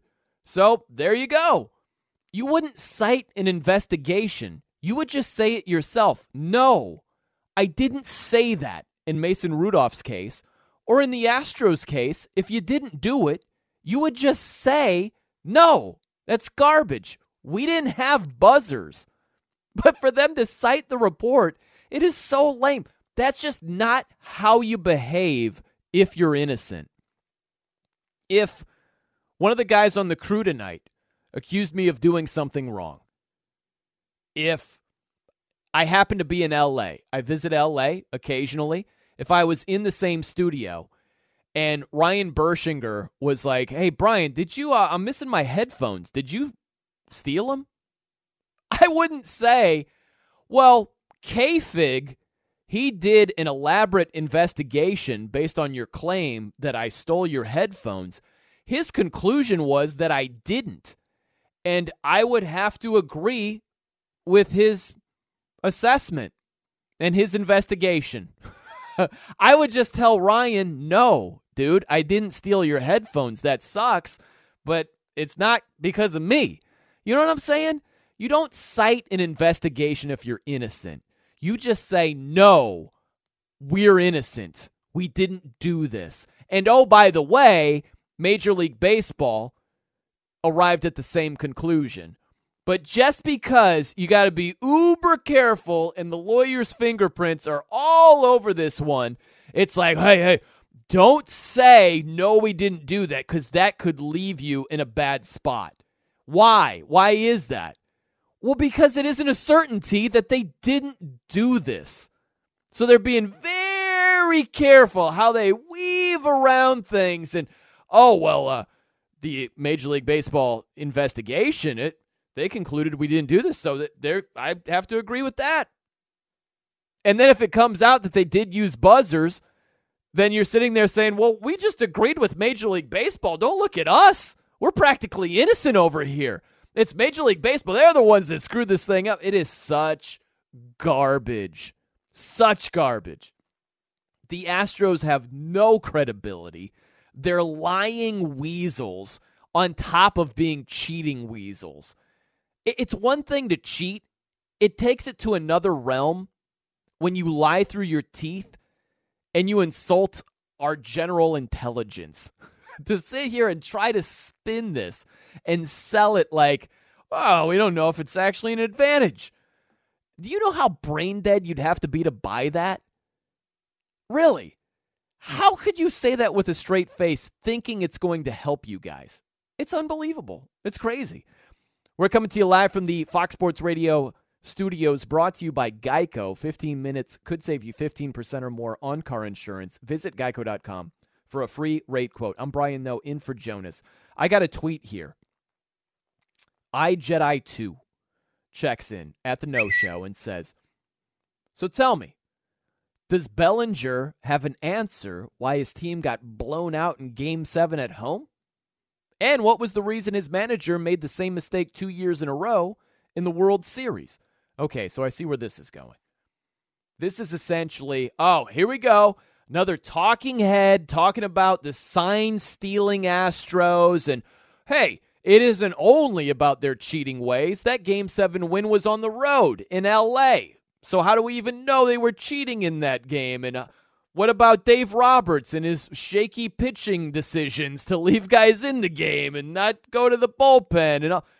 Okay, let's not make it more complicated than it needs to be. How do we know that it even gets to a game seven if the Astros aren't cheating? You know what I'm saying? You could sit here and be like, well, Dave Roberts isn't the best manager of all time. Agreed. I get that. No doubt. But to make it sound like, hey, you're channeling your inner Jim Crane at this point. How do we know that cheating gave him that big of an advantage? And stop just solely focusing on the cheating and look at the other factors at play here. How do we know that the Astros don't end up winning it anyway? And it's like, come on. Let's not dumb it down to that level to make it sound like knowing what pitch is about to be thrown is the equivalent of driving five miles over the speed limit. That's not what happened at all. That it's what the Astros did is far more egregious. They're like setting, they're acting like they're driving on the Autobahn when they're on the 405 in LA and it's around a speed limit of 70. You know? They're driving 172 with what they're doing, stealing signs, banging on trash cans possibly having buzzers lying through their teeth, saying it might not have been an advantage at all? Really? Come on. We are not focused on the wrong thing when we're primarily focused on the Astros and their cheating ways. One other thing I'll say about this it shows how great of a team the Dodgers had. Think about that. For the Astros to be cheating the way they were, and for it to be a seven game series. That just shows how great of a team the Dodgers had. Let's flip it around. Let's say this the Astros, they're not the team cheating at all. The Dodgers are. The Dodgers are the team that knows what pitches are heading their way. You think the Dodgers aren't winning at all? You think that the Astros are still pulling it out in seven? Really? That that's what you think? like, come on. Let's not be ridiculous over here. So, of course, cheating had the biggest role in the 2017 World Series, without question. So let's not make it out to be, oh, well, what about this factor here? And what about Dave Roberts and his pitching changes and all? If the roles are reversed in terms of cheating, that doesn't even come into play. So let's not lose sight of that. Want to hear something amazing? Discover matches all the cash back you earn at the end of your first year automatically. And it's even more amazing because Discover's accepted at over 95% of places in the U.S. that take credit cards. Learn more at discover.com slash yes. 2019 Nielsen Report limitations apply. All right, coming up next from the Geico Studios. I had no idea I was going to bring up this athlete quote unquote, on the show this evening, but I'm very happy that I will be. That's around the corner. I'm Brian Noe, in for Jonas. Keep it locked right here on Fox Sports Radio. Welcome back to the Fox Sports Radio studios, brought to you by Geico. I'm Brian Noe, in for Jonas Knox. You've been doing a good job tonight, Chris. A little bit of Megadeth yep. in there. It's a good job, but you started off horrible. I got to be honest with you. Playing, I forgot tool. about your no tool rule. There's always Oh, there's always God. a landmine with every host, and I just happen to hit yours off the top. You know what I just thought of? Tool is the Caddyshack of music, right? People worship at the altar of Caddyshack. The movie sucks. it's not any good. It's the same thing with Tool. Tool blows. And you got all these people who are like, oh man, what a band, what a performance. So- Unbelievable live show. Does does producer Coop, producer on the Ben Maller show, Justin Yeah. Cooper, does does he know that you hate Coop because Oh, he? I mean, does he hate Tool because he li- he loves Tool? Oh, he knows. He's okay, well okay. aware. Very well aware. Just making sure because you guys want to go to this show together, and this is Yeah. uh this seems like a uh, an axiomatic difference between the It- two of you. It's strange with Coop and I because what's funny is to bring this full circle. So I used to host this show. Coop was the producer, and when I first started, Jonas was doing updates. And now Jonas had this meteoric rise. He's doing awesome. He does an awesome job. He really does. He's a very talented guy. And uh, it's just funny how, like, our paths have kind of gone in different directions, right? But I bring this up because Coop and I, we worked on the same show for a long time. And a lot of our musical tastes line up. Like we love old school Metallica. Uh, there are a few other, we love Rage, right? There are a few bands that we are we are firm firmly in agreement on. And then there are other bands that we could not disagree more on. And that would be Tool. He loves them. I don't get it at all. I just I don't I don't understand it. A lot of their songs they have these long, drawn out, slow. I call them pitching changes. It's kind of like how long it takes to do a pitching change in Major League Baseball. That's how the breakdown goes for a lot of Tool songs. They go into the bullpen. Yeah. Okay, speaking of that, I'm going to go into the bullpen right now because I didn't realize I was going to be talking about Bartolo Colon tonight or this morning, however you want to look at it. So, Bartolo Colon, he is joining the Mexican Baseball League. That's right. The guy is 46 years old. He is signing with the defending champions of the Triple A circuit. Uh, this is Triple A. He's 46. He's like, screw it. Yeah, I'll pitch. I'm not even quite sure. I'm going to give it a go. The Monclova Acereros. That's right. That's where he's going. Triple A circuit. He's the winningest Latin American born pitcher with 247 career victories. So here's what it says to me this is for the love of the game. I love that Bartolo at 46 is like, yeah, screw it, I'll pitch. Triple A, Mexican League, I don't care. Yeah, I'm in. Sign me up. I think that's awesome. That's for more than anything, the love of the game. Now, this is a weird connection to make, but this is how my mind works. This is why I hate load management so much. This is primarily an NBA thing when it comes to load management. And I realize it's much different. The wear and tear and how how much you have to pace yourself as an NBA player when it comes to the course of the season compared to being a pitcher in baseball. I get that, but follow me on this one. While they are quite different, there is a similarity when it's all said and done. If you look at load management in basketball, what's at the very base of it, there are two things. One gets focused on, one gets completely overlooked. When it comes to a player's philosophy as to why you want the workload to be managed, why does Kawhi want that to happen? What's focused on, and it's one of the reasons, which is true, is he wants to be as fresh as possible for the postseason. That's only what's focused on. He said it last season. He was like, hey, if I had played a full 82 game season, paraphrasing his words, yeah, I don't think I'd be playing as well as I am right now in the playoffs. So we look at the positive impact in that particular season when it comes to load management. What else is tied to it? You can extend your career. You get some more paydays down the road. And that at the base of it is what I hate so much. I hate that a player is looking at what can he get out of the game instead of what can he put into the game. That's where I would make the connection with Bartolo Colon. I know it's a different sport, but the dude is 46 years old. He's pitching in the Mexican Baseball League for a triple A team.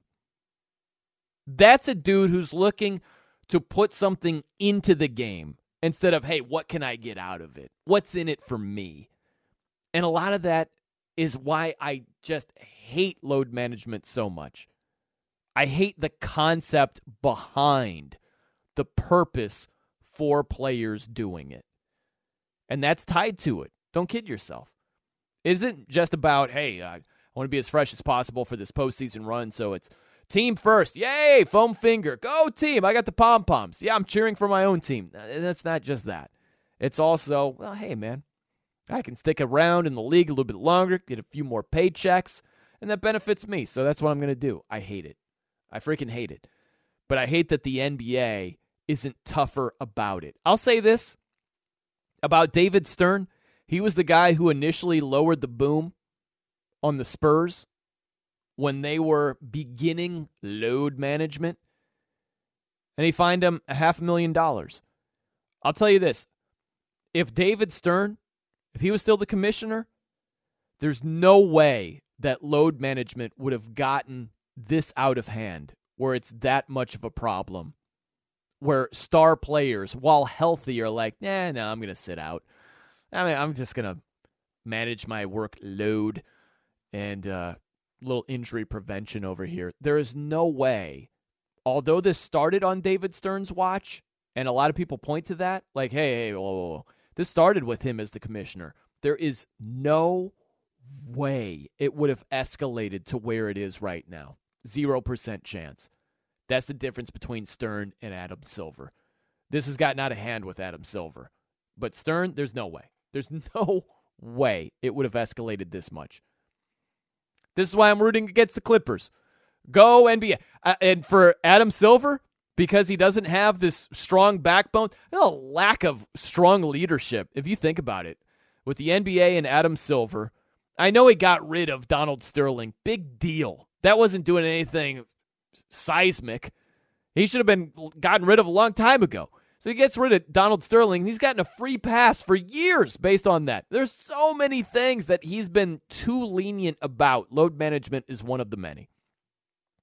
So, lack of strong leadership with Adam Silver, lack of strong leadership with Rob Manfred. Saying, oh, you guys get immunity if you just tell us what happened, Houston Astros. That's weak. There's a lot left to be desired. But for Adam Silver, not having the strong backbone, ruling with an iron fist, disciplinarian, won't stand for this garbage. It's not him.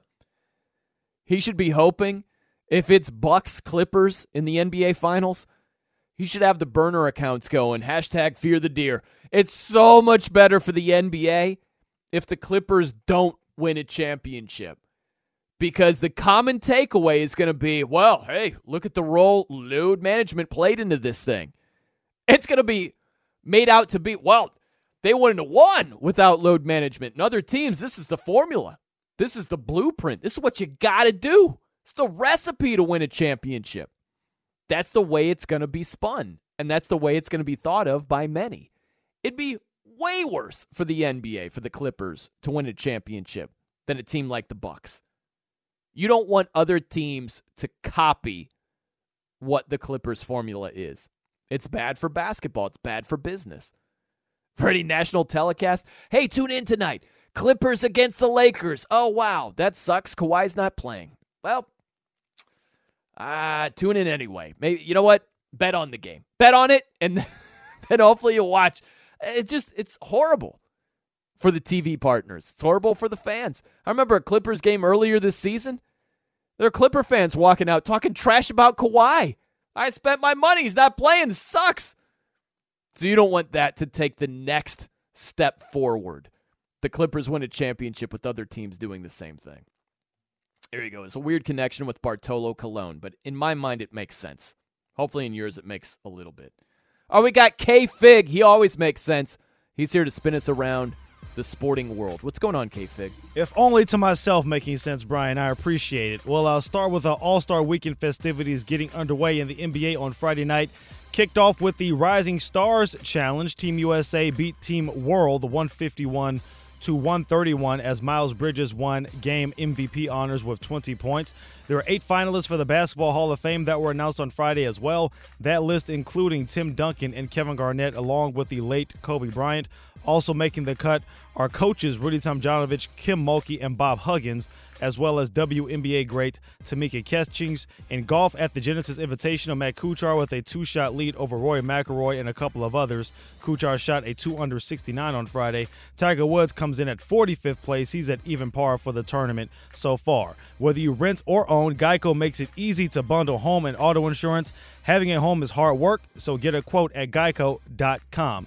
In the NFL, the Redskins released cornerback Josh Normans, while the Ravens cut safety Tony Jefferson. And news out of Major League Baseball Indians pitcher Mike Clevinger will be out for six to eight weeks after undergoing surgery for a torn meniscus in his left knee. Back to Brian Noe. By the way, this is a random thought. K Fig, which is the Hall of Fame class Mm-hmm. that's going to be coming up. and of course Kobe's going to be a shoe in. If you had your choice, let's say you're KG, you're one of these players that could go in at the same time. If you had your choice to go in the same class with Kobe, because it's going to be all about Kobe, right. Right. Maybe you want to be a part of that. Maybe you think it's cooler to be part of that class. Or if you could be a part of the next year's class and you might be more of the headliner, what would be your preference? Which would you rather have? Uh, for me, and it may sound very selfish, but you know, I knowing that most of the shine is going to be on Kobe Bryant, I feel like that my enshrinement is going to be overshadowed a little bit. So I feel, and there, no, there's another way you can look at it too. Is like, hey, let Kobe have this moment. Yeah. You know, if say, hey, if it's up to me, let Kobe be the only person that goes in. You know, have just have, just dedicate this entire ceremony to Kobe Bryant and let him let people come up and give their memories about him, seeing as he can't make the speech himself, and just dedicate the entire class to him. And let's revisit this thing next year. That's Yeah. how I would view it. It's interesting, right? I don't think there's a wrong answer. It's your personal preference. Right. I just think of Jordan's speech, right? we always talk about the Jordan speech where he's calling out everybody who ever doubted him. Called out his the- kids. Yeah. and you thought I wasn't good enough. And I love that. I love like anything that happens is going to be a complete footnote because Kobe Bryant is the he's if you're looking at a newspaper, this is really dated, but it's page one, it's page two, it's page three. It's the story Right. is Kobe. And I could fully understand how a player would say, if I had a choice between the two, I'd go in the next year where I'm a little bit more of the focal point, or that's a good point by UK Fig. You give Kobe even more shine, you know, uh, because you're going to get lost in the shuffle. If there's one person who would, you know, want to go in with Kobe, it'd be Tim Duncan. It's like, Yeah. oh, I'm not going to get any shine. Cool. Yeah, right. Works for me. Totally fine with that. it's like, yeah, wait. yeah, right. Can you imagine if Tim Duncan? It's almost like a WWE wrestler going from good guy to bad guy, where he's like, yeah, I'd, I'd just rather have more shine. He's always been lunch pail, go about his business, Yep. doesn't care about the shine. It'd be funny if all of a sudden he just pulls a role reversal here at the end. Hey, we're coming to you live from the Fox Sports Radio studios, brought to you by Geico. It's easy to save 15% or more on car insurance with Geico. Go to geico.com or call 800 947 Auto. The only hard part, figuring out which way is easier. Um, by the way, while we're talking hoops, it was interesting that Jayson Tatum of the Boston Celtics, he had this monster game on Thursday night, 39 points. It was an awesome, awesome game between the Celtics and Clippers. Celtics won in double overtime. And if you think about this, if you look at Jayson Tatum this year, the resurgence, and Jayson Tatum two years ago, who had a great season. Wow, what was odd? What what happened in between? Oh, that's right. Last season, oh, Kyrie Irving was around. Kyrie Irving is the growth stunter of the NBA in this new role where he's the main guy. He better hope that Kevin Durant comes back with a resurgence because Kyrie Irving has proven that he isn't capable of being the main guy. I realize he hit a huge shot in game seven on Steph Curry that helped the Cavs win a championship. I get it. I'm not downing his talent. I'm very well aware of who Kyrie Irving is, but he is not, repeat, not a leader. That is not his role. And for the Celtics last season to take a nosedive, go downward for compared to the previous season when they went to game 7 of the Eastern Conference Finals. They were a game away from going to the NBA Finals without Kyrie Irving. They did nothing last season. If you look at the Nets this season, they were much better last year. This year they're struggling. They're under 500. They're a losing team. That points to Kyrie Irving. So he better hope KD comes back. He better if I'm Kyrie Irving, I'm like, how's rehab going? Huh? How's rehab? How, how's the Achilles? You looking good? Looking good? I see that work on the basketball court. How's the shot? How's the shot feeling? Huh? Yeah. He needs Kevin Durant to be Batman because Kyrie Irving is Robin. That's who he is.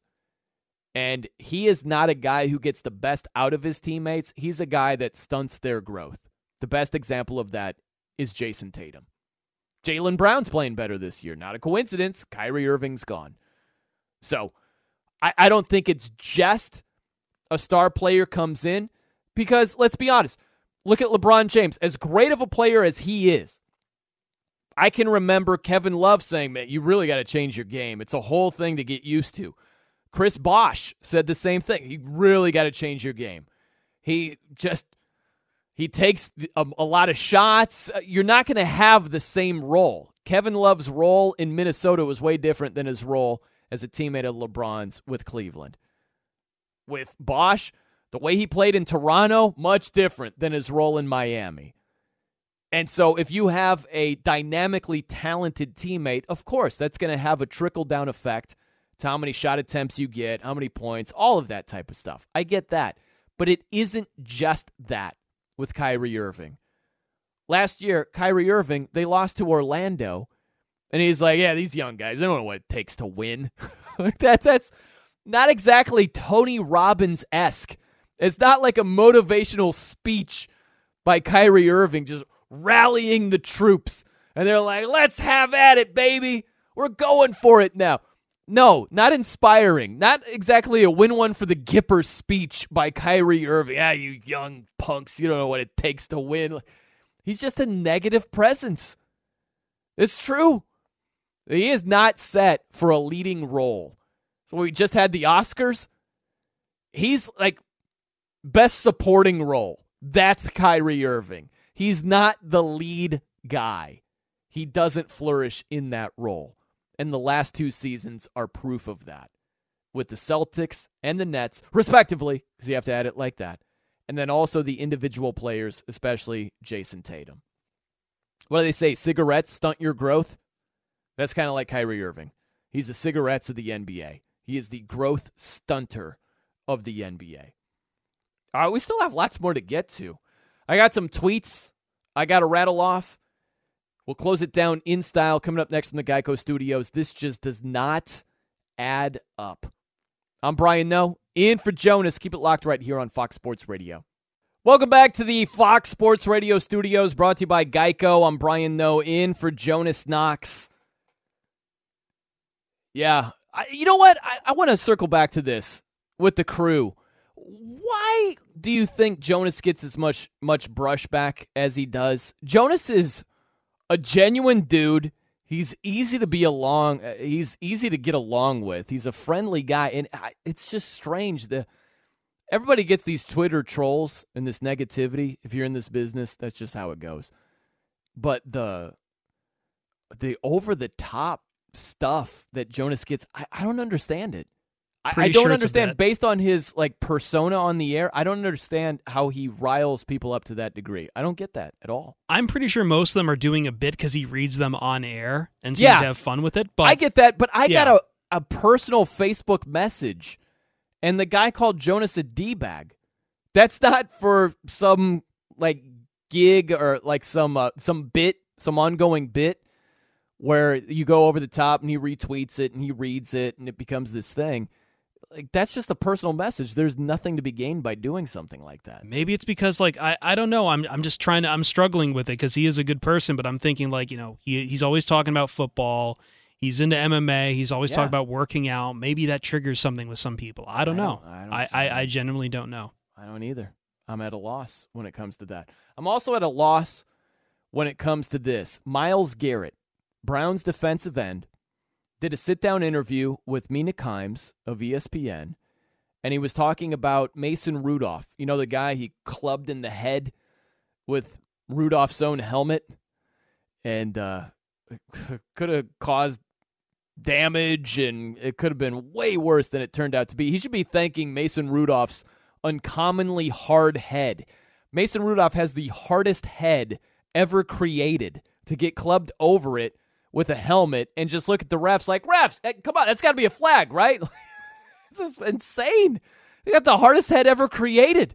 Myles Garrett should be thanking Mason Rudolph's head because if he had a normal run of the mill head, it to be way worse for Myles Garrett. But Myles Garrett did the sit down interview with Mina Kimes, and he's continuing his stance alleging that Mason Rudolph said something that he shouldn't have said. Check this out. He called me a stupid N word. Uh, I don't like, I don't say the N word, whether it's you know, with A, ER. To me personally, just shouldn't be said. And whether it's known by family, friends, anyone. So when he said it, you know, it kind of sparked something, but I still tried to let it go and still walk away. And once he came back, it kind of, you know, kind of reignited the situation. Okay, so Cliff Notes version here. It doesn't make any sense to me for Myles Garrett on one hand to say the reason I didn't mention right after the game that Mason Rudolph called me the N word was because I didn't want it to seem like my ac- actions were justifiable. It's like if you say that, well, then why are you doing a sit down interview with Mina Kimes right now, going into great detail about the N word being used? You understand what I'm saying? If you didn't then want it to seem like your actions were justified, and that's the reason why you reacted the way you did well then why are you saying it now that just it doesn't add up that's reason number one it doesn't add up reason number two and he explained it right there he's so firmly against the usage of the n word he doesn't use it with an a an er with friends family no it doesn't use it firmly against it so someone that firmly against that word in general even if a a black friend is saying, hey, what's up, N word? He's against that. If that's the case, you got to be way more against some white guy using it in a vile way. And yet, you still don't say to the media, look, my actions, they were completely out of line. And I apologize. I was totally in the wrong. But just so you know, he called me a stupid N word. And you need to be aware of that. Again, I take responsibility for what I did, but that's what he said, and you should know. You should know that. It's part of the equation here. He didn't say that. Again, a guy that's that firmly against the N word didn't say that to reporters right after the game. I just don't buy it. And a couple other layers here. Why wouldn't the NFL expose Mason Rudolph? Right? their players mic'd up all over the place. If it was said, they should be able to hear it. So why in the world would the NFL just be like, yeah, let's let's not go down that road. We just Mason Rudolph, he's a fine young man. Okay, we don't want to ruin his reputation. We don't want to ruin his budding career. Like really, why wouldn't the NFL come out and say, yeah, this is what happened? Really, what's the benefit of just acting like it never happened when it did. And another thing to consider is this if Mason Rudolph called Myles Garrett a stupid N word, Mason Rudolph's teammates were right around that, that whole scenario. Maurkice Pouncey, who's black, was right near that whole scenario. If Maurkice Pouncey hears Mason Rudolph call Myles Garrett a stupid N word, do you think his reaction is the same? Trying to kick Myles Garrett in the head and throwing some punches at Myles Garrett? I don't think so at all. If anything, he's helping Myles Garrett get to Mason Rudolph. So that's another part. It just doesn't add up. The things that Myles Garrett has said don't add up. The actions on the field don't add up of the people around the it, like in ears distance and listening distance of this uh, word being used, it just doesn't add up. I don't buy it. I don't buy it at all. Before we get out of here, some tweets. Jordan checks in. I would have to punch that weasel Altuve. Okay, we're talking about if you could punch one of the Astros players, uh, manager, team owner in the stomach, who would you choose? He chooses Altuve. Uh, Laren checks in and says Alex Bregman just has a face that needs to be punched. That's one of the best tweets of the night. Uh, I would go Crane. I would go Team Crane on that one. Come on. You can't be like, oh, we don't know if this actually helped us or not. Uh, yeah, it kind of did. By the way, the fellas, keep it locked. Top of the hour. Anthony Gargano, Lincoln Kennedy. Also, we'll end on this note. Fire Lake DJ says, Boy, you got yourself in a conundrum, bro. I agree. I would want to be on the floor at Rage. Hopefully it works out. Stay positive and happy pitting. I like that. I think I'm going to shell out the money and go see Rage on the floor. It's been a lot of fun. Jonas back in next week. We'll see you. At Bet365, we don't do ordinary. We believe that every sport should be epic. Every home run, every hit, every inning, every play. From the moments that are legendary to the ones that fly under the radar. Whether it's a walk-off grand slam or a base hit to center field. Whatever the sport, whatever the moment. It's never ordinary at Bet365. 21 plus only must be present in Ohio. If you or someone you know has a gambling problem and wants help, call 1-800-GAMBLER. I'm Katya Adler, host of The Global Story. Over the last 25 years, I've covered conflicts in the Middle East, political and economic crises in Europe, drug cartels in Mexico. Now I'm covering the stories behind the news all over the world in conversation with those who break it. Join me Monday to Friday to find out what's happening, why, and what it all means. Follow The Global Story from the BBC wherever you listen to podcasts. Xfinity has free premium networks for everyone this month, no matter what kind of entertainment you love. Addicted to true crime? Catch killer cases and more spine-tingling shows on A&E Crime Central. Crave adventure? Explore Asian action movies on Hi-YAH. Searching for something extreme? Check out skating, snowboarding, and more on Fuel TV Plus, the global home of action sports. And find crowd-pleasing bops on iHeartRadio's Hit Nation playlist. There's new free shows and movies to love every week. Say free this week in your Xfinity voice remote. Hey guys, it is Ryan. I'm not sure if you know this about me, but I'm a bit of a fun fanatic when I can. I like to work, but I like fun too. It's a thing. And now the truth is out there. I can tell you about my favorite place to have fun Chumba Casino. They have hundreds of social casino style games to choose from, with new games released each week. You can play for free anytime, anywhere. And each day brings a new chance to collect daily bonuses. So join me in the fun. Sign up now at chumbacasino.com. No purchase necessary. Group. Void were prohibited by law. See terms and conditions. 18 plus.